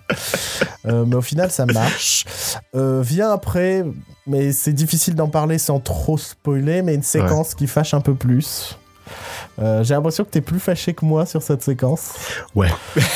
Euh, qui est clairement très peu dans l'esprit d'Astérix. euh, pour moi c'est du niveau de le ciel lui tombe lui tombe sur la tête. Non, non, non. Parce Si, que si, le c'est ciel... le- Non, non, parce que le ciel lui est tombé sur la tête, il y avait des extraterrestres, il y avait tout ça. Mais, Oui, mais en, là, plus, en plus, c'était contre ce que ça présentait. C'était contre les mangas, c'était contre le comic, c'était contre tout ça, et c'était c'était quand même, regardez, je suis un vieux con, je défends la BD. Là, oui, on a, on a des éléments qui sont un peu en dehors de l'esprit d'Astérix, mais en aucun cas il est en mode je vous les montre parce que regardez ce que font les autres, c'est de la merde. Le ciel est tombé sur la tête, c'est vraiment euh, Uderzo qui dit Ouais. putain, regardez tous ces pays qui sont pas la France qui font de la merde. Mais et, je sais pas et si ça c'est vu. honteux. Donc je- moi je- ça m'a pas dérangé parce qu'en plus je trouve que la séquence après bon désolé on spoil pas mais je trouve que la séquence est suffisamment brève. Ça aurait Ouais, été plus long, ça m'aurait dérangé. Ah, C'est quand même too much. Hein. Et puis je sais pas si t'as vu aussi la, la vidéo de Mea sur le film. La... Euh, alors j'ai vu sa vidéo mais jusqu'à la partie où il spoil parce que je voulais pas euh, je voulais pas me spoiler en fait. Parce qu'il a un point très intéressant sur, euh, sur le fait que Panoramix, en fait, c'est Uderzo. Ouais. Uderzo qui cherche un successeur et au final, bah, il veut pas successeur et il pense que Astérix doit rester chez lui, quoi. Oui, bah ça, euh, c'est, euh, j'en parlais euh, quand je l'ai vu. Je- je sais pas s'il voulait vraiment que Panoramix soit Uderzo ou si c'est juste nous qui surinterprétons, parce que je trouve pas que le film ait un discours au final sur Panoramix, puisqu'à la fin tout redevient comme avant. Et si ouais, mais t'as le côté, enfin t'as le côté, euh, la potion magique, ça doit rester dans le village. Il y a personne d'autre qui doit le connaître. euh. ah oui, mais ça c'est le chauvinisme du, du, du, du- du- des personnages d'Astérix. Puis aussi, euh, la on doit jamais donner la potion magique entre de mauvaises mains, mais à la fin, on va la donner aux Romains. Ouais, mais je- alors pour le coup, tu vois, c'est le fait qu'il donne la potion magique aux Romains qui m'a le plus choqué. Et ouais. Et pas ce qui arrive ensuite. Parce qu'il arrive quelque chose ensuite qui est déroutant. Il est vrai. mais euh, mais euh, bon, on va pas. J'ai pas j'ai pas très envie de spoiler parce que je considère pas que c'est un mauvais film et je pense qu'il y a. euh, Ah voilà, non, le film, non, le- enfin, le film vient de sortir pour les familles, c'est divertissant, tout ça. Mais C'est pas un mauvais film. hein. Enfin, il, enfin, je, j'ai bien aimé les deux premières parties, enfin les deux premiers actes, mais c'est juste euh, la fin que j'ai pas aimé, quoi. Enfin, que- qui m'a un peu dérouté. D'ailleurs, je, je- j'applaudis le film de, de, de, de n'avoir fait quasiment aucune référence moderne. Ouais, en dehors de ça, quoi, qui au final, je trouve qu'il y a quand même une référence à, à tout ce cinéma américain actuel, Ouais. quoi. Ah si, il y a une référence aussi qui m'a un peu, euh, qui m'a un peu cringé, mais dans le générique de fin, donc ça compte pas vraiment. Dans le générique de fin, tu vois tous les personnages en train de danser. Ouais. Il y a la gamine qui fait la danse de Fortnite. Ah merde, d'accord, Ah, j'ai pas vu ça. Ah, ouais. Ah, voilà. J'aurais un peu plus râlé. bon, heureusement, c'est dans la bande-annonce, quoi. C'est pas, enfin, c'est dans le générique de fin, quoi. Donc ça compte pas vraiment. dans le film. Mais euh, ouais, clairement, je, je me suis douté que la fin, fin divisée parce que on n'est pas vraiment dans l'esprit Astérix. Euh, après, bon, je trouve quand même le film plus. enfin, tu, tu sens quand même un amour pour Astérix, pour tout ça, et que tu, tu sens que c'est fait avec sérieux. Euh, une nouvelle fois, je trouve que le, le- le côté histoire originale n'est pas transcendant et on aurait pu adapter un truc en fait. Euh, je pense qu'Astier, par exemple, est fait pour adapter la zizanie. Euh, lui qui est un amoureux des dialogues, tout ça, ben, je pense que c'est fait Bah, pour c'est lui. pour ça que Domaine des Dieux fonctionnait. Ben, c'est ça. Et c'est pour ça que celui-là fonctionne moins, parce que euh, le méchant est trop important et pff, il fait beaucoup de monologues avec lui-même, ou alors il menace des gens, des trucs comme ça. C'est pas forcément marrant. Et, euh, et quitte à faire un, un- un Astérix de voyage, j'aimerais bien. euh, bon, après, il n'y a pas beaucoup d'histoire, donc il y aurait du travail à faire. Mais j'aimerais bien les, voir faire euh, Astérix chez Rahazad. Ouais. Euh, non, mais c'est juste parce que je me dis, s'ils nous font quelque chose, euh, ils vont pas nous refaire Cléopâtre, ils vont pas nous refaire. Enfin, je sais pas, ou chez les Indiens, ça a déjà Ouais, été fait, tu vois. mais Sherazade, ça va pas le faire. Hein. C'est, enfin, maintenant à cette période, ils vont pas faire Sherazade avec tous les clichés qu'il y a dedans. euh. Non, mais bien sûr, ça mérite d'être travaillé, hein, je dis pas. Déjà hein. que dans ce film, on voit les pirates et Baba ne parle pas. euh. C'est vrai. Ouais, mais c'est sincèrement. Astérix, c'est- le côté très fanchouillard et un peu beauf quand même de la Oui, France. clairement, c'est- oui. normal que bah, le village il y ait que des blancs et qu'ils soient un peu limite parce que ils, veulent pas de l'étranger tu vois Enfin, Oui, surtout quand tu sais que maintenant le créateur c'est un vieux con réac. euh. voilà ça, exulte mais mais, mais c'est la personnalité de, de, de ces personnages là tout ça enfin bon c'est pas des choses qui me qui me choquent enfin voilà donc euh, moi je, je vous conseille pas forcément Ouais. de foncer dessus mais c'est mieux quoi. que c'est mieux d'aller voir ça que le Grinch. évidemment En, famille pour Noël, c'est parfait. Euh, très, euh, très brièvement, Joël, je crois que tu veux nous parler d'un film d'animation qui, nous- qui t'a beaucoup plus plu Ouais. que ce Astérix, Ouais. qui est un film qu'on n'a pas vu, donc j'espère que tu vas pas nous spoiler. C'est pour ça que je te dis d'en parler euh, très brièvement. Je vais essayer d'être bref et assez concis. Euh, c'est un film que j'attendais depuis un petit moment parce que c'est la production, une production de Phil Lord et Chris Miller, donc euh, deux gars que je j'a- j'admire. C'est Spider-Man euh, New Generation en dans la langue de de chez nous et en anglais donc Spider-Man Into the Spider-Verse. Euh, film film d'animation de Sony, donc euh, Sony a fait un bon film cette année aussi, c'était c'est pas mal. Miles Morales qui se fait mordre par une araignée et devient le nouveau Spider-Man et rencontre euh, d'autres Spider-Man qui viennent d'un autre d'autres univers. Euh, je, je peux pas en dire plus parce qu'en fait déjà le, le, le film commence sur quelque chose qui n'était pas du tout euh, marketé. Enfin c'était dans aucune bande-annonce, euh, dans rien. D'accord. Donc euh, déjà rien que le début du film c'est c'est spoil je trouve. Pour moi c'est vraiment la grosse claque visuelle de l'année ce film. Euh, encore plus qu'un Ready Player One j'ai envie de dire. euh, non mais je sais pas. C'est le meilleur film Spider-Man qui existe. C'est, euh, tu sens l'amour pour le personnage de Spider-Man, pour ce qu'il représente, pour son message, tout ça, pour euh, toute l'histoire de Spider-Man. C'est vraiment, euh, tu ressens tout ça. C'est, c'est vraiment rythmé, bah, comme une production au fil d'or des Chris Miller, quoi. Ok. c'est drôle, c'est, c'est touchant. Et les personnages euh, sont très bien joués par euh, c'est les, les, les comédiens en, en VO. Hein, je, je l'ai vu en Mhm. VO. J'ai eu j'ai eu l'occasion de le voir en, du coup en avant-première et en VO. C'était super. Euh, visuellement, c'est c'est c'est du jamais vu. Bah, c'est ce que la bande-annonce euh, laissait penser, quoi. C'est un style assez nouveau. T'as mais en même temps, ça rend vraiment hommage aux comics, tout ça. Non, mais c'est vraiment un des meilleurs films de cette année. C'est vraiment une grosse claque et je je je je je, je suis toujours fou amoureux de Phil Lord et Chris Miller. Ah, ok. c'est à peu près tout. Non, mais j'ai pas grand chose sur lequel rebondir puisque je n'ai vu que la bande-annonce, quoi. Ouais, donc, euh, pareil. Mais par contre, c'était un film qui donnait très très envie, je trouve.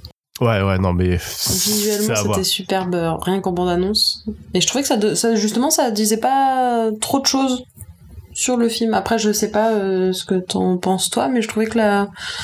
ça donnait suffisamment envie sans pour autant balancer un peu tout le... toutes les Ouais. principales actions et tout. Enfin, je pense oui, qu'il y a pas mal clairement. de surprises à j'ai- l'intérieur. J'ai revu euh, la bande-annonce euh, bah, juste avant Astérix et je trouvais que la bande-annonce était très mauvaise au final et vendait pas très bien le film. Ah oui, d'accord. Ça point. vend vraiment le côté visuel, mais ça vend pas du tout euh, ce qu'il y a dans l'histoire et ça vend pas Ah du oui. tout le, le type d'humour qu'il y a dedans. Sachant qu'on ça. est en train de dire que la bande-annonce donne très envie. Visuellement, ouais, visuellement, tu reconnais, enfin, tu vois que le style. euh, Tu serais en train de dire que la bande-annonce est moins bonne que le film pour une fois. Oh mon dieu, What? What a twist. Mon dieu, mais dans quel monde on vit? Ce qui est super, c'est qu'en ce moment, en plus, je suis dans, dans ma période Spider-Man. Ouais. euh, puisque le, le, ben, le jeu qui est sorti il y a quelques mois m'a donné envie de me mettre aux comics et en ce moment je lis beaucoup de comics Spider-Man. Ouais, ouais. Ce qui fait que ouais je, je, je trépigne un peu. J'ai vraiment très très hâte de le voir. Pour nous il sort demain, mais je sais que je pourrais pas le voir cette semaine donc euh, je suis un peu frustré mais, euh, mais j'ai très envie. Il y a une scène post-générique. Ouais. C'est la meilleure scène post-générique de tous les Marvel qui existent au monde. Bon tu vas arrêter de nous Ça dire suffit de nous alléger tout. comme ça, Non, mais Joël. voilà, Merde On demande à Joël de nous parler du film, tout ça. Il sait juste dire, bah ça c'est trop bien. Ça c'est bah oui, trop non, bien. mais je peux pas dire, je peux Et pas en ça, dire c'est plus aussi, meilleur. là. Non mais c'est bien, n'en dis pas trop non plus. Vu, autant- vu qu'on leur a niqué Grindelwald, autant leur laisser quelques surprises, tu vois. Par contre, il y, y a un moment dans le film qui m'a beaucoup fait rire, c'est juste un plan de Spider-Man derrière un bureau. Voilà. Comme euh, le même euh, qui Ah d'accord, ok, oui le même euh, qui traîne euh, sur les internets. sur euh, les interwebs. Très bien, je pense qu'on a fini un peu de parler des films qu'on a vus au cinéma.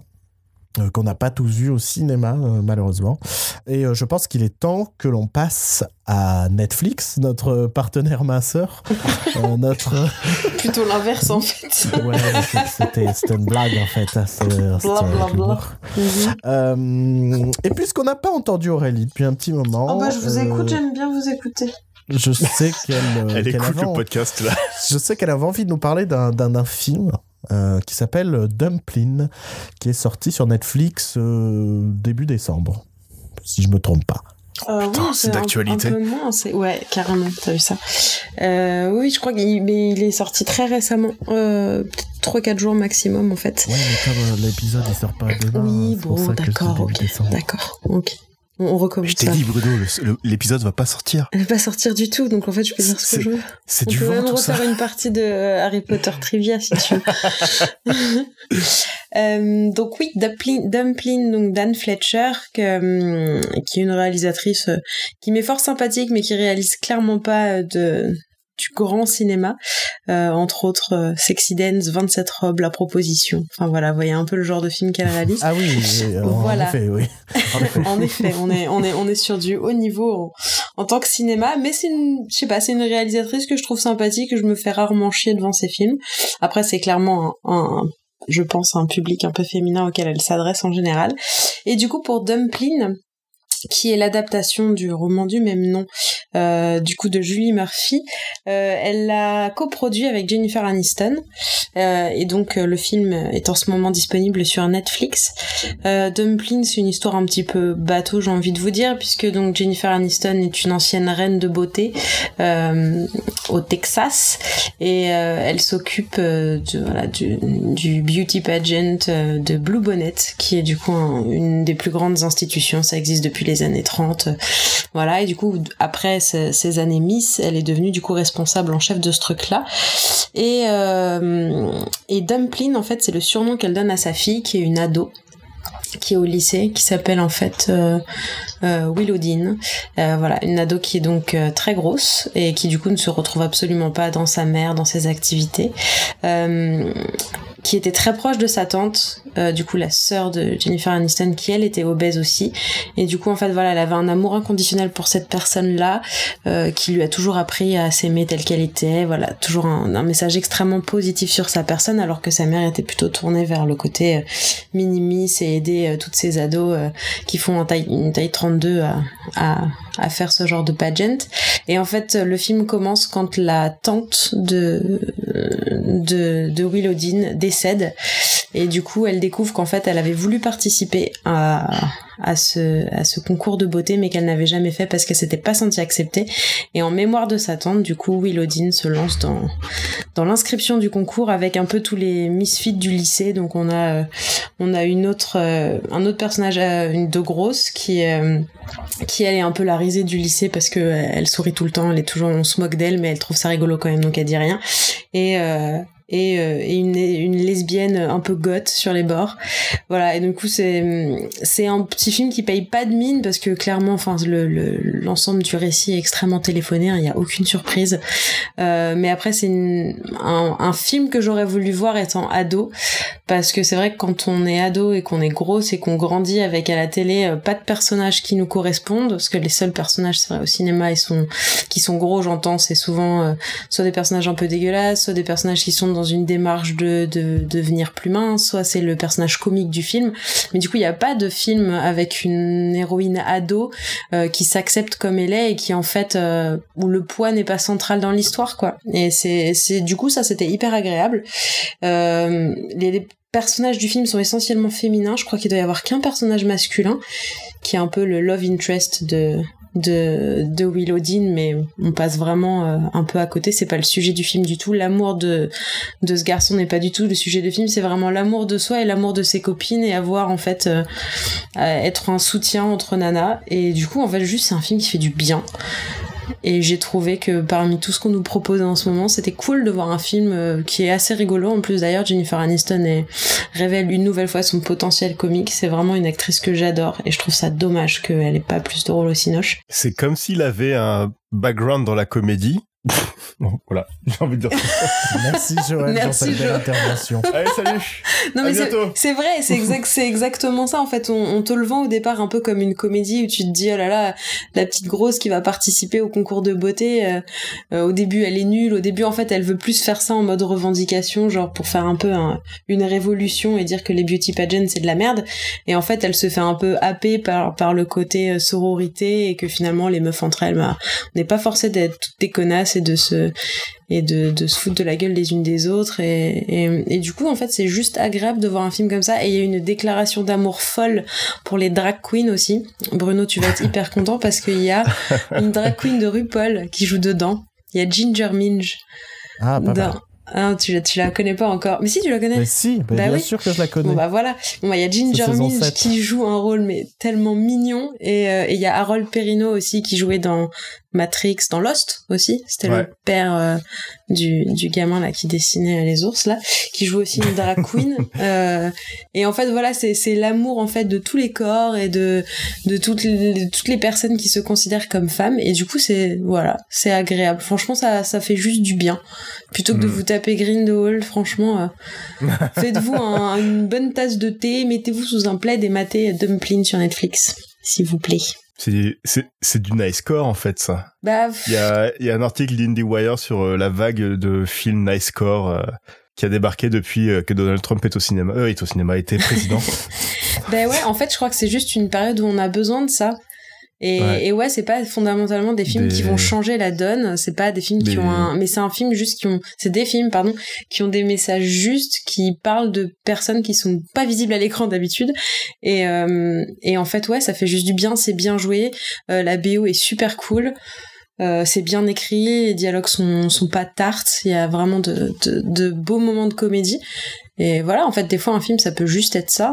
Et, euh, et, et c'est important aussi que ce genre de film marche. C'est pour ça que c'est important de les voir et de leur mettre des scores sur Netflix aussi, parce que c'est important qu'il y en ait d'autres et que du coup, euh, la nouvelle génération, entre guillemets, elle, elle va pouvoir grandir avec ce genre d'héroïne, et ça, c'est hyper important. Mhm. Donc voilà, je vous recommande. Très bien. On va peut-être parler d'un film qu'on recommande pas forcément. bah ouais, il était temps. On avait dit trop de trucs gentils là, c'était ça, pas en fait, bon. on- je crois qu'involontairement, on alterne entre c'est bien, c'est pas bien. bah on finit sur un c'est pas bien alors. Euh, et on va finir sur un autre c'est pas bien encore après parce que j'aurais vu autre chose. Ah, Euh, euh, mais euh, il y a un film qui devait sortir en octobre 2016 ou quelque chose comme ça, Ah, euh, qui a été euh, repoussé puisque un grand studio avait décidé de Ah oui. sortir à peu près le même film la même année. ah, les, euh, les- les salauds. Et ce film, c'est Mowgli, réalisé par euh, Andy Serkis, euh, qui est sorti euh, directement sur Netflix au début du mois de décembre, et qui nous raconte, attention, l'histoire de Mowgli. What? Qui, en fait, qui nous raconte plus ou moins le livre de la jungle dans une version plus proche du roman, sans être non plus la plus fidèle possible. Euh, et bien évidemment, sans les chansons de Disney. Et je sais, je sais pas, j'ai eu un déclic à un moment dans le film où je me suis fait Ah, c'est vrai qu'il y aura pas les chansons. j'ai vraiment eu ce passage où tu vois Balou, tout ça, et je fais Ah, mais c'est vrai, on n'est pas chez Disney là, c'est vrai. Euh, c'est très étrange à quel point le livre de la jungle est, entré, est ancré dans nos têtes euh, euh, d'adolescents comme euh, un film Disney, c'est tout quoi. Et ce qui fait que vraiment à un moment, je me suis vraiment dit putain, il y aura pas, il y aura pas, il y aura pas les chansons. Euh, Mowgli donc. Ah, Il faut Mowgli. savoir que euh, ça fait peut-être, euh, je sais pas, j'ai envie de dire euh, un peu moins de dix ans que Andy Serkis parlait de faire un film sur le livre de la jungle, que c'était un de ses projets euh, de passion, tout ça. Qu'entre temps, Disney s'est incrusté pour balancer son livre de la jungle dans la gueule de tout le monde avant qu'il sorte le sien. Mhm. Donc de ce côté-là, j'ai trouvé c'était vraiment dégueulasse. C'est j'ai eu de la peine pour pour Andy Serkis en fait, euh, qui était tellement, qui nous parlait tellement de son livre de la jungle et qui galérait à le faire tout ça. que... survends pas, survends pas le film. Joe. Oui, Survends non, pas. pas d'accord. Ça pourrait être un projet de rêve. euh, Non, non, t'inquiète, on va bien le détruire derrière. le, le, le- le film l'est quand même beaucoup moins. Euh, Non, mais par contre, je suis d'accord avec Joe. C'est vrai que c'était un petit peu dégueulasse la façon dont, dont ça s'est passé. Après, je sais pas si c'est aussi parce que Andy Serkis, il a un potentiel sympathie de ouf et que et que pour notre génération, Andy Serkis, c'est un peu le. Enfin, je sais pas. Moi, je l'aime bien automatiquement parce que j'aime chacun de ses rôles, même si le film autour est pas forcément cool. Lui, Oui, non, mais je, Il je- est très cool. Donc il y avait un truc genre exact- John Favreau, on s'en bat les couilles, mais euh, clairement Iron Man, je lui en voudrais toute ma vie. Mais la meuf qui revient à la Oh. charge et tout. On se calme. hein.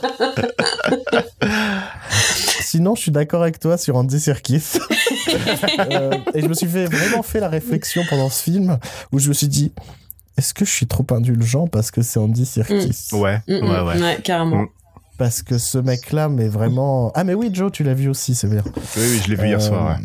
je- Parce que j'ai vraiment beaucoup, beaucoup de sympathie pour ce mec et, et enfin, c'est vraiment quelqu'un que, je- que, que- qui, je trouve, n'a pas la reconnaissance qu'il mérite. Non, et c'est un mec qui mériterait tellement de prix, tellement de, de- tellement de belles choses dans sa vie que lorsque j'ai lancé Mowgli, j'étais vraiment en mode allez, c'est le projet de sa vie, c'est allez, on y va. euh, j'ai peur d'être déçu, mais bon, ça devrait quand même le faire. Et, et, au final, on se retrouve avec un film qui a très peu de charme. Euh, très, enfin,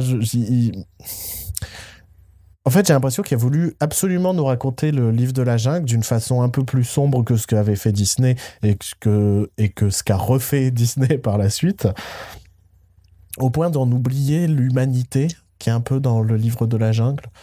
Euh, je, je sais pas vous, mais j'ai détesté les comportements de tous les animaux et peut-être même de tous les personnages du film. Euh, je- on a du mal à comprendre l'empathie que peuvent ressentir euh, bah, sa mère adoptive ou même Balou pour, pour Mowgli en fait. Bah oui, c'est c'est pas creusé du tout en fait. C'est on, nous- on nous, nous le montre en disant bah de toute façon vous savez que Ouais. enfin je veux dire qu'on on voit pas du tout le le début de leur relation enfin il y a pas notamment pour Balou je pense où tu vois on Bah, nous, on dirait un enfoiré. l'amitié ouais mais moi pour le coup Balou c'est celui que j'ai j'ai un peu le plus aimé parce que j'ai aimé Parce le que côté c'est Andy du. Parce que c'est Andy Ouais, Serkis. putain Mais mais je parce sais qu'il fait de ses regards. Il y a un moment, il fait un regard caméra, je fais Oh la bouille de cet ours. C'est vrai mais, euh, mais je trouve que le personnage en tant que tel est vraiment très très dur avec Mowgli. Bagheera, c'est encore pire, mais Bagheera a tendance quand même à être un peu, un peu plus entre les deux et être un peu plus une voix de la raison, on va dire. Euh, mais je les ai tous trouvés insu ah, enfin détest enfin pas détestables mais presque quoi Ouais, mais ça, à la rigueur, c'était presque intéressant parce que il, il a essayé de, de malgré l'histoire et le, et le background, d'essayer de faire un truc un peu plus réaliste. Moi, pour le côté, le côté sombre, j'ai trouvé que c'était pas mal, tu vois. De, de, enfin, les, séances de torture de Shirkan là sur Mowgli, j'étais là, oh là, ok, d'accord, on va ouais dans ça ce- c'était bien mais en fait je trouvais que c'était pas très bien équilibré Non, voilà, c'est surtout pas bien amené du tout. C'est que, c'est que du coup, on, introduit des, enfin, je sais pas, des relations entre les personnages qu'on n'a pas le temps de voir évoluer. Donc en fait, c'est un peu, on t'impose le truc en disant, bah de toute façon, on le sait très bien, Balou, c'est l'ami de Mowgli, donc du coup, on va les mettre dans le truc. Et du coup, ouais, je, à chaque fois, je savais pas trop sur quel pied danser quand je regardais. C'était un peu, un peu compliqué. En fait, t'as l'impression que c'est un monde où tout est gris, il n'y a pas de gentil, pas de méchant. Et pour un film, euh, alors c'est beaucoup moins familial que le livre de la jungle, mais ça reste normalement quand même à hauteur de, je dirais, des 12-13 ans, tu vois, à peu près. Ouais, sur Netflix, c'est interdit au moins de 13, je crois. Je trouve que ça manque vraiment de, de, de, de chaleur humaine, de cœur, de moments plus légers, de d'éléments qui vont permettre à équilibrer.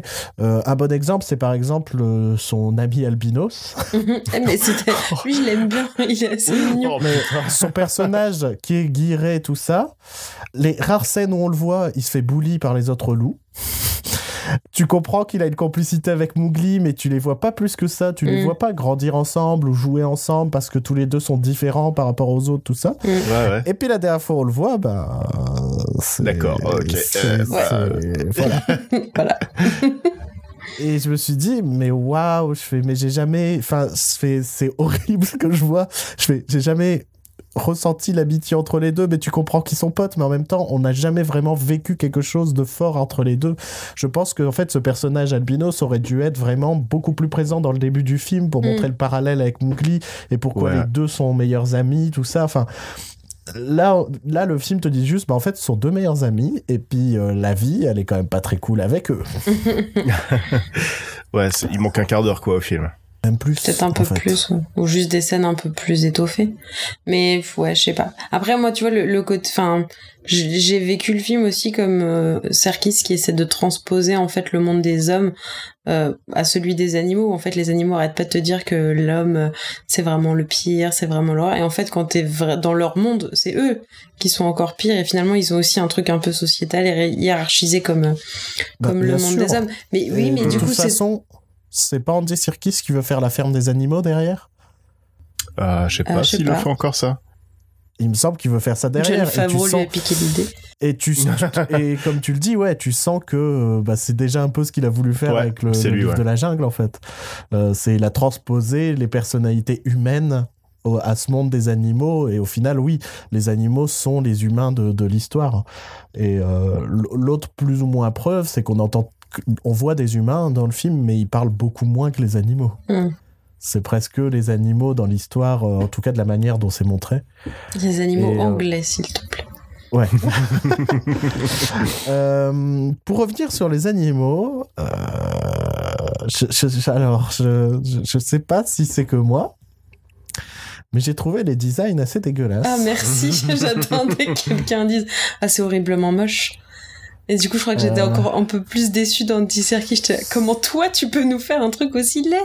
J'ai lu plein de trucs en mode waouh, le film est superbe et tout, et je me suis dit mais mais non, mais pas du tout. en Ah, fait. Pas du tout.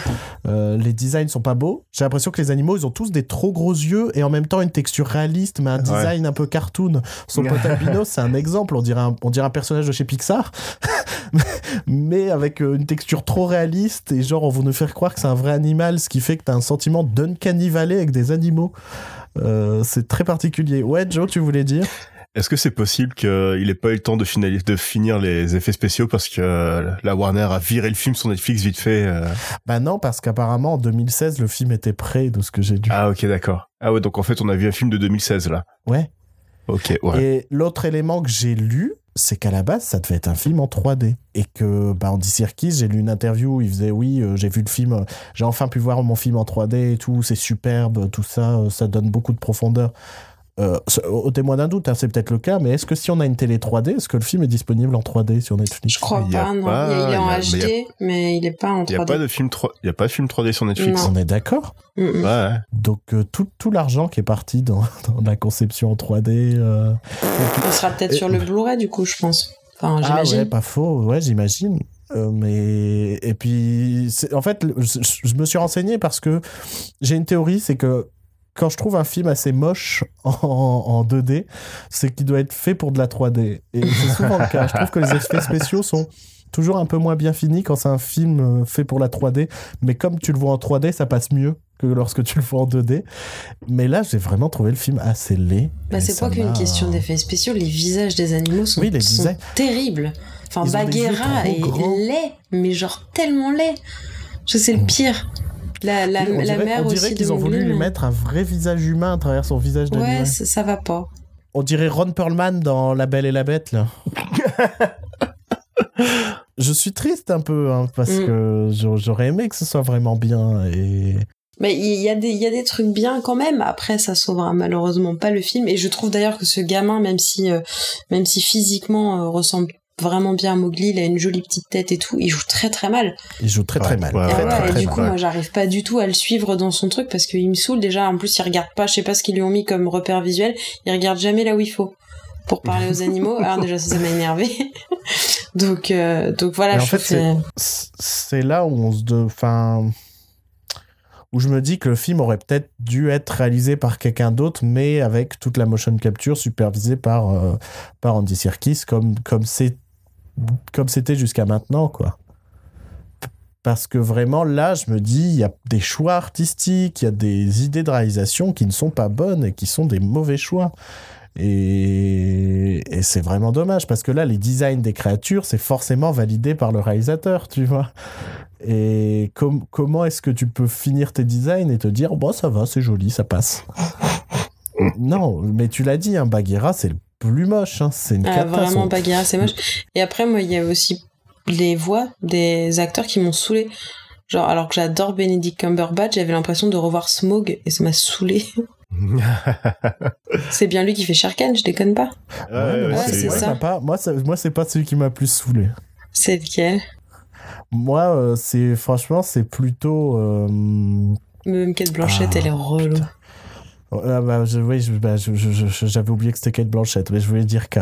Ouais. Donc, euh, je- Mais euh, tu vois, genre Scarlett Johansson m'avait saoulé aussi hein, dans le film de John Favreau. Mais euh, en fait, je, crois que je n'aime pas le personnage de K, qui est toujours obligé de parler mystérieusement. Et ça veut dire, mais parle, vas-y, va plus vite. euh, On, on sait, on sait à quoi tu sers dans le récit, quoi. Et. Euh, Non, mais oui, le doublage. Enfin. Non, je suis agacé. en fait, le seul ça. doublage qui est vraiment bien, le seul personnage qui rend plutôt bien, c'est Balou. Ouais, c'est Balou, c'est ouais. Mais quoi. voilà. et, et tu fais, mais fuck. Enfin. Bah, c'est vraiment le seul perso que j'ai bien aimé parce que je trouve que même s'il est bougon, même s'il est un peu relou et tout, j'aime bien. Enfin, je j'aime bien ce qu'il en a fait dans ce film Bah, de après, Balou. oui, bah, ça va avec l'image de l'ours, en fait, d'être bougon. Et... Oui, mais enfin, tu sais, enfin, on- par rapport aux autres adaptations et ça, je trouvais qu'il y avait un truc vraiment différent. Il y avait un parti pris assez fort pour ce personnage-là. Enfin, quand je dis assez fort, c'est avec méga de guillemets, hein, parce que en, fait, en fait, je trouve que Balou, euh, si on transpose à- avec des humains, tout ça, ça peut être un, un- un ancien marine ou un. Tu vois, un- ouais, complètement. Tu vois Enfin, tu sens que c'est le. le, le- le- De toute façon, c'est lui qui entraîne les gamins à courir, à tout ça. Bah, moi, je m'imaginais Andy Serkis dans King Kong, tu sais. Oui, Ouais, ouais, C'était un peu le même genre de C'est la même perso. voix, hein. euh, ouais, bah, Pour moi, c'était la même ça. voix. Il faisait sa voix de marin un peu. Mais malheureusement, du coup, Kate Blanchett, c'était Galadriel. Tu sais, quand elle part un peu euh, tout le début du film où elle fait cette espèce de voix off où elle t'explique, machin. Et du Je coup, j'étais connais genre, oh là là, bien si ça va être comme ça, Anneaux. ça va être C'est le personnage de Kate Blanchett dans Le Seigneur des Anneaux. Oui, j'ai compris, mais euh, je, je, je, je sais pas trop, trop la référence quand Oh, même. mais- Fais, comme si t'as compris. Fais comme si t'as compris. Si les, Je veux si les que tu chies les, les, les quiz Harry Potter, mais merde, Galadriel, quoi. Tu crois que je lui dis tout de suite que j'aime pas trop le Seigneur des Anneaux? Comme On si j'étais pas là. Si tu dis que t'aimes pas le Seigneur des Anneaux, t'es t'es capté et c'est fini, quoi. Bah, c'est pas. C'est pas grave. pas. Mais Ah. si, mais assume, je m'en fous. Ah, mais j'ai déjà assumé dans ce podcast. Hein. J'aime pas le Seigneur des Anneaux.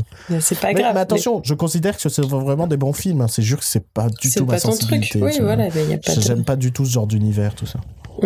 Mais oui, mais du coup, euh, voilà. Je trouvais qu'ils avaient, en fait, toutes les voix. J'ai pas trouvé que c'était original parce que chacun des acteurs que j'entendais, je le voyais dans un autre film. Tu vois, il y avait pas de, de, de jeu propre à ce film-là.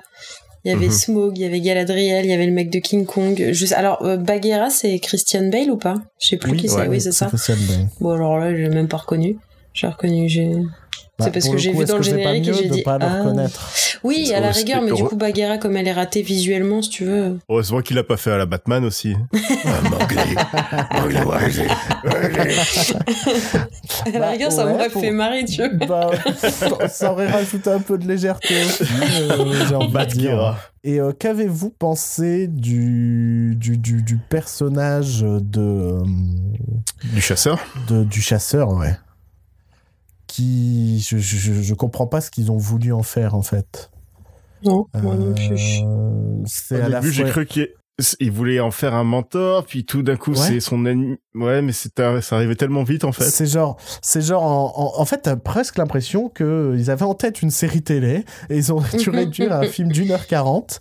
Et donc, euh, donc euh, toute la première demi-heure, c'est essentiellement du est-ce qu'on garde l'enfant ou pas? On sait pas, tout ça. La demi-heure d'après, bah, c'est plus ou moins le livre de la jungle, on va dire, vite fait. Enfin, c'est les rencontres avec Shere Khan, avec euh, K, avec tout ça. Et la dernière demi-heure, c'est euh, ce qu'on ne voit pas dans, par exemple, le Disney, c'est euh, c'est euh, Mowgli au sein des, des humains. Et oui, le chasseur, c'est vraiment en mode euh, je suis le mentor et en même temps non parce que bah, j'ai tué un personnage. Euh, et puis euh, et puis les éléphants me détestent donc donc on va peut-être comment? Les éléphants me détestent, donc Mowgli va se dire bah euh, je vais aller le vendre aux éléphants, leur disant hey, si vous m'aidez, je vous donne euh, l'humain. Euh, C'est un petit temps- salaud, Mowgli. Hein. non mais et en même temps on nous le montre, euh, on nous le montre à la fois, c'est genre le meilleur chasseur du monde, mais en même temps il est alcoolique et genre il tremble, tu vois, tu fais, enfin, je, je comprends pas du tout ce personnage, je sais pas s'il méritait d'avoir une place dans le film en fait. Est-ce que t'aurais pas pu, enfin. Je pense qu'il est dedans parce qu'il doit être dans le roman. Je dois avouer n'avoir jamais lu. Enfin, je sais que c'est une saga même de romans. Euh, je dois avouer de les avoir. Si j'ai dû en lire un quand j'étais gamin, mais qui était pas, euh, qui le, l'histoire de Mowgli, parce qu'il n'y a pas que l'histoire de Mowgli dans le livre de la jungle. Euh, donc je me suis dit bon, il doit être dans le film parce qu'il est dans le bouquin. Mais mais à quoi bon en faire ce qu'on en fait quoi? C'est c'est un gâchis. Je trouve que c'est vraiment un Ouais, film- c'est un- c'est c'est dommage. Typiquement, le film gâchis. Le truc où tu te dis, il y a- il y a- je pense qu'il y avait les gens pour faire les bonnes choses, il y avait les- il y avait l'envie de faire les bonnes choses. Et au final, euh, bah, ils en font rien, quoi. Mm. Ce film m'a rappelé un autre film aussi. Ouais, euh, La légende de Tarzan de David Yates. je- je- j'y ai pensé aussi. Mm, mm. Et en fait, euh, en regardant un petit peu, en me renseignant un peu sur Mowgli, il a été produit par David Baron, qui en plus d'avoir produit euh, plusieurs Harry Potter, a produit aussi La légende de Tarzan. Attends, la légende de Tarzan, c'était celui avec euh, Alexander Skarsgård pas du tout. Avec, euh, oui, avec Robbie. celui-là, et Margot avec Robbie. Alexan- et Margot Robbie, Samuel Jackson et euh, D'accord. Christophe Waltz dans Bah, à son la rigueur, je me suis les temps. moins fait chier dans Tarzan que dans Mowgli. Hein. Oui, parce que dans Tarzan, il y avait aussi le meilleur personnage de tous les temps, C'est qui? Que je me rappelle plus. le capitaine Moule. Le capitaine Moule? Oh putain, merde, j'ai aucun souvenir. non, c'est...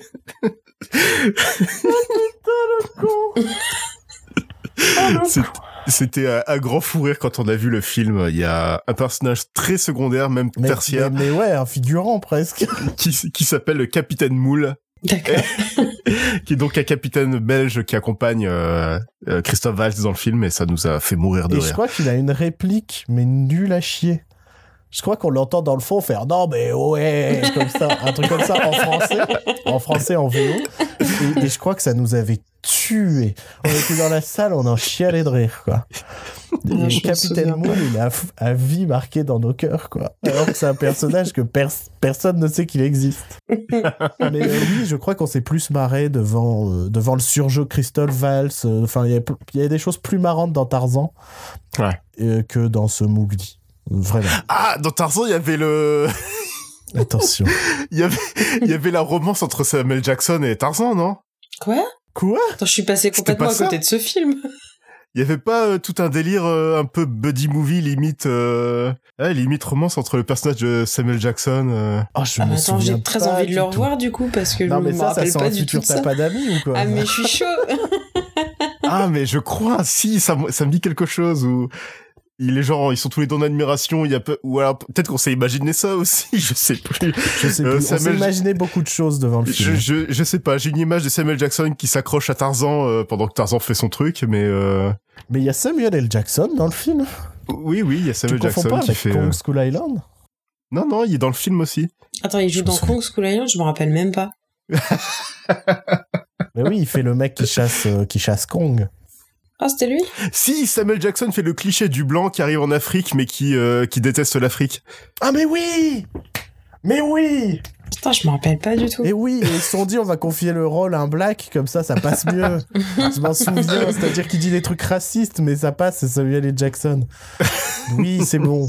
Mais je me souviens pas qu'il y a une bromance, mais peut-être. On a complètement dévié de sujet. Hein, oui, pardon, oui, oui, bon, oui. ça reste dans la jungle, hein, bon. De toute façon, on n'avait plus grand-chose à dire. Oui, plus non, clairement, ce on avait Mowgli. pu. C'est Si ce dommage. euh, moi, je commence à avoir beaucoup de doutes hein, sur, euh, sur, les, sur les films estampillés Netflix. hein. Je- Mais non, regarde, il y a Roma qui arrive demain. Oui, bah, on, on verra euh, ce que donnera Roma. Mais, mais je, je- je ne suis, je ne suis plus du tout confiant. Et euh, et il y a le Princess Switch avec euh, Vanessa Hudgens. Putain, j'ai pas osé encore. Il me fait de l'œil, hein. Vu que je suis dans une période film de Noël, il y a, il y a moyen. Bon, euh, en fait, je voulais. je C'est c'est surtout parce qu'en fait, je voulais enchaîner sur euh, un dernier film Netflix que j'ai vu. Ouais. Ouais. Euh, c'est euh, la balade de Buster Scruggs. Je sais plus le nom exact. Je crois que c'est ça. Le dernier film des frères Cohen, qui est un film anthologique composé de six segments qui ne sont absolument pas reliés les uns aux autres. Euh, je crois que c'est parce qu'à l'origine, ça avait, ça devait potentiellement être une petite euh, série. Ouais. Et euh, là, c'est vraiment mis en bout à bout dégueulasse. Enfin, je, je, je, je comprends pas la forme. Enfin, j'aurais peut-être inventé un personnage de liant, enfin quelque chose, parce que là, t'as vraiment l'impression de te dire, bah je regarde pas un film, mais c'est très bizarre euh, ce choix-là. Pour moi, les meilleurs films anthologiques ont toujours au moins un, faux fil rouge, quoi, tu vois, enfin quelque chose pour faire tenir euh, l'histoire. Là, tu vois juste un livre qui s'ouvre un petit peu comme euh, dans les anciens Disney qu'on voyait gamin, où t'avais le livre qui s'ouvre, tu voyais le personnage et ça se transformait en film, quoi. J'ai pas particulièrement adhéré. Je, je, je, je comprends pas en fait ce qu'il voulait raconter. T'as as plusieurs segments. En fait, le, le film s'appelle La balade de Buster Scruggs et en fait, c'est le premier segment du film et il fait même pas 10 minutes. Super. Et c'est celui qui donne le nom au film. Ou c'est juste. euh, merde, j'ai oublié le nom du comédien. J'aurais peut-être dû un peu plus préparer que Tim ça. Blake Nelson. Voilà. Qui joue euh, ce fameux Buster Scruggs, qui est un personnage assez marrant en plus. C'est un mec qui chante, qui se balade euh, à travers euh, l'Ouest américain et qui tue les gens qui se considèrent immortels, enfin imbattables quoi. C'est Lucky Luke, c'est littéralement Lucky Luke. et j'ai adoré son personnage. Et je pensais que ça allait être lui le fil rouge du film et qu'en fait en chemin il allait croiser les personnages de différents segments, quelque chose comme ça. Et non, au bout de 7 minutes, son histoire s'achève. Enfin, peut-être un peu plus que 7 minutes, mais on dépasse pas le quart d'heure carrément. Et, et voilà, et on ne le reverra plus de tout le film. Et ce qui est aussi un peu étrange, c'est que ce, passage est assez comique, très coloré. On est dans du Cohen euh, un peu, euh, un peu, euh, comment ça s'appelle? À la O Brother avec Tim Blake Nelson. Ah non, au Brother c'était un peu plus stylisé visuellement, quoique là c'est quand même assez joli. Mais c'est quelque chose de très coloré, un peu comme Arizona Junior, ce genre de choses. Ok. Et Et en fait, on va enchaîner avec des segments qui ne seront pas forcément des comédies, toujours, qui n'auront pas forcément euh, quelque chose à raconter. Euh, J'ai bien aimé le segment avec euh, Liam Neeson et son fils qui est joué par le, le gamin qui jouait Dursley, Dudley pardon, dans, dans Harry Potter, justement. On en revient encore une fois. Euh, qui est complètement méconnaissable, qui joue un gamin, euh, qui joue un gamin euh, sans jambes, sans bras, mais qui a le don de raconter des jolies histoires. Et, et Liam Neeson, c'est pas clair s'il joue son, non, je crois qu'il joue pas son père, mais juste il raconte qu'il a trouvé ce gamin-là et il se fait de l'argent en, en faisant le tour des petites villes et en lui faisant raconter des histoires. Euh, et puis au fur et à mesure, il va voir que ça marche de moins en moins et que, euh, par contre, les poules qui savent compter, ça marche de plus en plus et ça devient une sorte de, de récit un peu noir sur le fait de euh, bah, il va peut-être falloir euh, se moderniser dans un sens enfin faire ce qui plaît aux gens plutôt que euh, ce qui nous plaît à nous tu vois c'est-à-dire raconter des histoires ce segment là est assez plaisant sans être révolutionnaire mais le reste est d'un ennui terrible mais Oh. vraiment terrible. con. je je je j'ai rien trouvé de très mémorable de très intéressant. Je trouvais pas les histoires pertinentes. Je trouve que pour, euh, des- pour un film anthologique, donc avec des courts récits, il manque des chutes, il manque un, un, un truc qui fait vraiment un impact, un impact très fort à la fin à chaque fois, et, et c'est jamais là. Pour moi, le meilleur exemple, c'est le, c'est le dernier segment, où en fait, tu as des inconnus qui sont dans une calèche, et euh, qui connaissent pas trop leur direction et en phase 2 il y a deux mecs un peu mystérieux tu vois enfin qui comprennent pas et bon, je, je spoilerai pas le, le, le- où ils vont, pourquoi, tout ça. euh, voilà, il y a quand même une petite révélation. Et là où ça aurait dû couper au moment de la révélation, ça dure encore cinq minutes derrière, mais de rien, quoi. Ils, ils ont pas coupé au bon moment l'histoire. Là où ça aurait dû couper sur la chute, maintenant ça dure encore cinq minutes derrière. Et cinq minutes qui ne racontent rien de plus que ce que voulait raconter le segment. Et, je ne comprends pas. Je, franchement, euh, les frères Cohen, j'avais déjà été très très déçu par Ave César pour la même raison, pour le fait que je trouvais que je, je comprenais pas ce qu'il voulait raconter et comment il le racontait. Je trouvais, enfin, je trouvais pas ça très logique. Et là, une nouvelle fois, je ne les comprends pas. Je, je, je ne, je comme j'avais tweeté cette phrase, c'est je ne sais plus quoi penser de ce que je pense des frères Cohen. Parce que j'ai toujours considéré que c'était des mecs brillants, que j'adore leurs histoires, que j'adore leur façon de raconter. Que je... Et il y a tellement de, de films ces derniers temps de leur part qui me, qui me déçoivent, qui me, qui me, qui me désarçonnent, je dirais, tu vois. Je... Parce que en soi, tu vois, c'est très bien filmé, c'est, c'est, le, le casting est super. Il y a Zoé Kazan que, que, je- que je trouve toujours, euh, toujours brillant, euh, brillante, pardon. Euh, Pertinente Mais- même. pertinente. Mais ça raconte rien, ça me raconte rien ce que ce que euh, c'est cinq, cinq six histoires, je sais plus, six histoires peut-être sur l'Ouest américain. Parfois sans début, parfois sans fin quoi. C'est on dirait presque des instantanés de, de, de ces moments-là. Euh, T'as un segment avec James Franco qui est inintéressant au possible. Enfin, non, je, je crois qu'ils se sont un peu perdus, les frères Cohen. Et ça me rend assez triste. Voilà, c'était pour finir sur un point positif cette belle émission. Est-ce que vous avez quelque chose à rajouter Un film dont on n'a pas parlé Ou je ne sais pas Ou si vous voulez dire au revoir tout de suite Qu'est-ce que, quel, est, quel est votre objectif de vie? On annonce euh, le résultat du concours. On peut annoncer le résultat du concours, sachant qu'on ne s'est pas euh, concerté, mais on peut. Mais de toute façon, Non, parce qu'il y a ça. deux possibilités. Non, il y a trois possibilités. deux des trois euh, possibilités sont pas vraiment éligibles. Je suis pas d'accord. Je, je trouve que la bonne rigolade était un très bon titre. Parce que ce fameux Marky Mark, Oui. j'ai fait mes recherches Ah bon? Qu'est-ce que t'as découvert sur ce et il Marky Mark s'avérerait que ce conte appartiendrait à certain Bovo Bruno. Je connais pas du tout. je vois pas ce qui te fait dire ça. Je m'appelle pas, je m'appelle pas Marc. Mon compte, il s'appellerait Bovo Bruno et c'est le compte que tout le monde connaît sur Twitter à l'heure actuelle.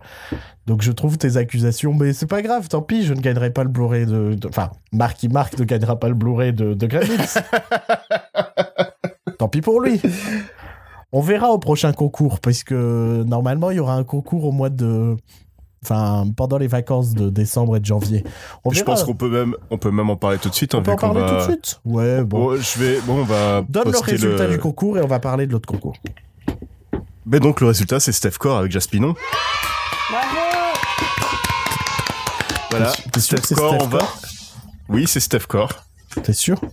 Bah oui, je suis sûr. Hein. Moi, je crois que ça s'écrit Marquis Marquis. Voilà, on va te contacter bientôt sur euh, Ouais. sur les, les internets pour avoir tes coordonnées et pour pour t'envoyer des du du mail. euh. Et, no- et donc notre émission s'appellera désormais Jaspinon. Enfin, pas ce format État de la Lumière, l'autre format qui est une émission où euh, on discute un peu de tout et de rien. Donc on va t'envoyer les Gremlins en Blu-ray avec euh, quelques petits Ah, euh, trucs en plus. Et n'hésite pas à, à- à nous faire signe, à, à partager un petit peu euh, euh, ta victoire sur, euh, sur Twitter, hein, ça nous ferait Oui, plaisir. et un Envoie-nous une photo de toi avec les cadeaux. Ouais, si tu peux te coller les cadeaux sur le corps, moi ça me ça m'émoustille. Ah, ok. Apparemment, tu peux tu aussi laisser ton 06 à Bruno. tu l'envoies en privé pour Bruno. Hein, ça, ça lui fera ses, ça lui fera ses, ses, Il- ses dures nuits froides d'hiver. une photo chelou là. Bruno. Bon, et donc, sinon, cet autre, cet autre concours qui arrive prochainement, Joël, quel est-il? Donc on va, je- pense en même temps que la publication de cet épisode, je vais aussi publier le, le sondage qu'on a fait l'année dernière, qu'on refait cette année, Ouais, sur euh, vos films préférés. les- sur le bilan de l'année, Voilà. le- vos films préférés, ceux Vos que vous avez détestés, les séries que vous avez aimées, tout ça. Et à la fin, vous allez devoir deviner quel est selon nous le film de l'année. Si vous le souhaitez. S'il y en a si qui vous ne le souhaitez, pas hein, c'est participer. c'est pas, obligatoire. Mais euh, ceux qui veulent participer pourront. Il faudra donc deviner le film euh, selon nous le film de l'année. Et il y aura donc un tirage au sort et on va, enfin, un tirage au sort si plusieurs personnes ont eu la bonne personne, euh, la bonne réponse, pardon. Et le gagnant pour- aura droit, euh, Bah, à de gagner le Blu-ray de notre film préféré de l'année. voilà, exactement. S'il a la bonne réponse. Un indice, ce n'est pas Taxi 5. Voilà, c'est cadeau. Euh, vous saurez qu'il faudra pas répondre Taxi 5. En fait, c'est, Bah, on s'est toujours dire- pas mis d'accord, donc même nous, on ne sait pas encore ce que c'est. Ce on sera pas pas encore Bohemian. Rhapsody non plus. Et encore moins Ready Player One. Ouais, ouais, on- ce sera aucun des Iron Man Voilà. non plus. hein. Voilà, on vous a donné, on, a- on vous a donné trois Vous êtes indices. beaucoup Son trop. micro. Coupe son Voilà, micro. c'est- Elle a qui nous Man. répond. S'il y en a un qui nous répond Ready Player One ou Bohemian Rhapsody, je pense qu'il aura droit à une baffe. Et un bannissement du podcast. Ou pas, non. Allez, je pense qu'il est temps de laisser les gens, puisqu'on leur offre encore un podcast bien bien long, bien bien fat. Ouais. Et Euh, euh, vous m'offrez on- encore une fois un long podcast à monter. On vous retrouve donc en 2019 pour notre bilan de l'année. Euh, J'espère que vous passerez de, de- de joyeuses fêtes, euh, de bonnes indigestions. Et, euh, et bien euh, des gilets jaunes à table pendant les repas de oui, famille. C'est important. Et du discours de Macron. Allez. Surtout parler de politique, Ah oui, exactement. toujours. Et Parlez de politique, de gilets jaunes, et dites que Macron a raison. Voilà. Et du harcèlement de rue avec votre oncle bien relou. Et dites aussi qu'on bah, on peut plus raguer maintenant. Ah ouais, on peut plus rien dire même. Ou sinon, vous pouvez aussi euh, sortir un questionnaire sur Harry Potter. Ça animer vos très bonne ambiance. Ça c'est clair. Allez, bisous, à très vite. Bye. Salut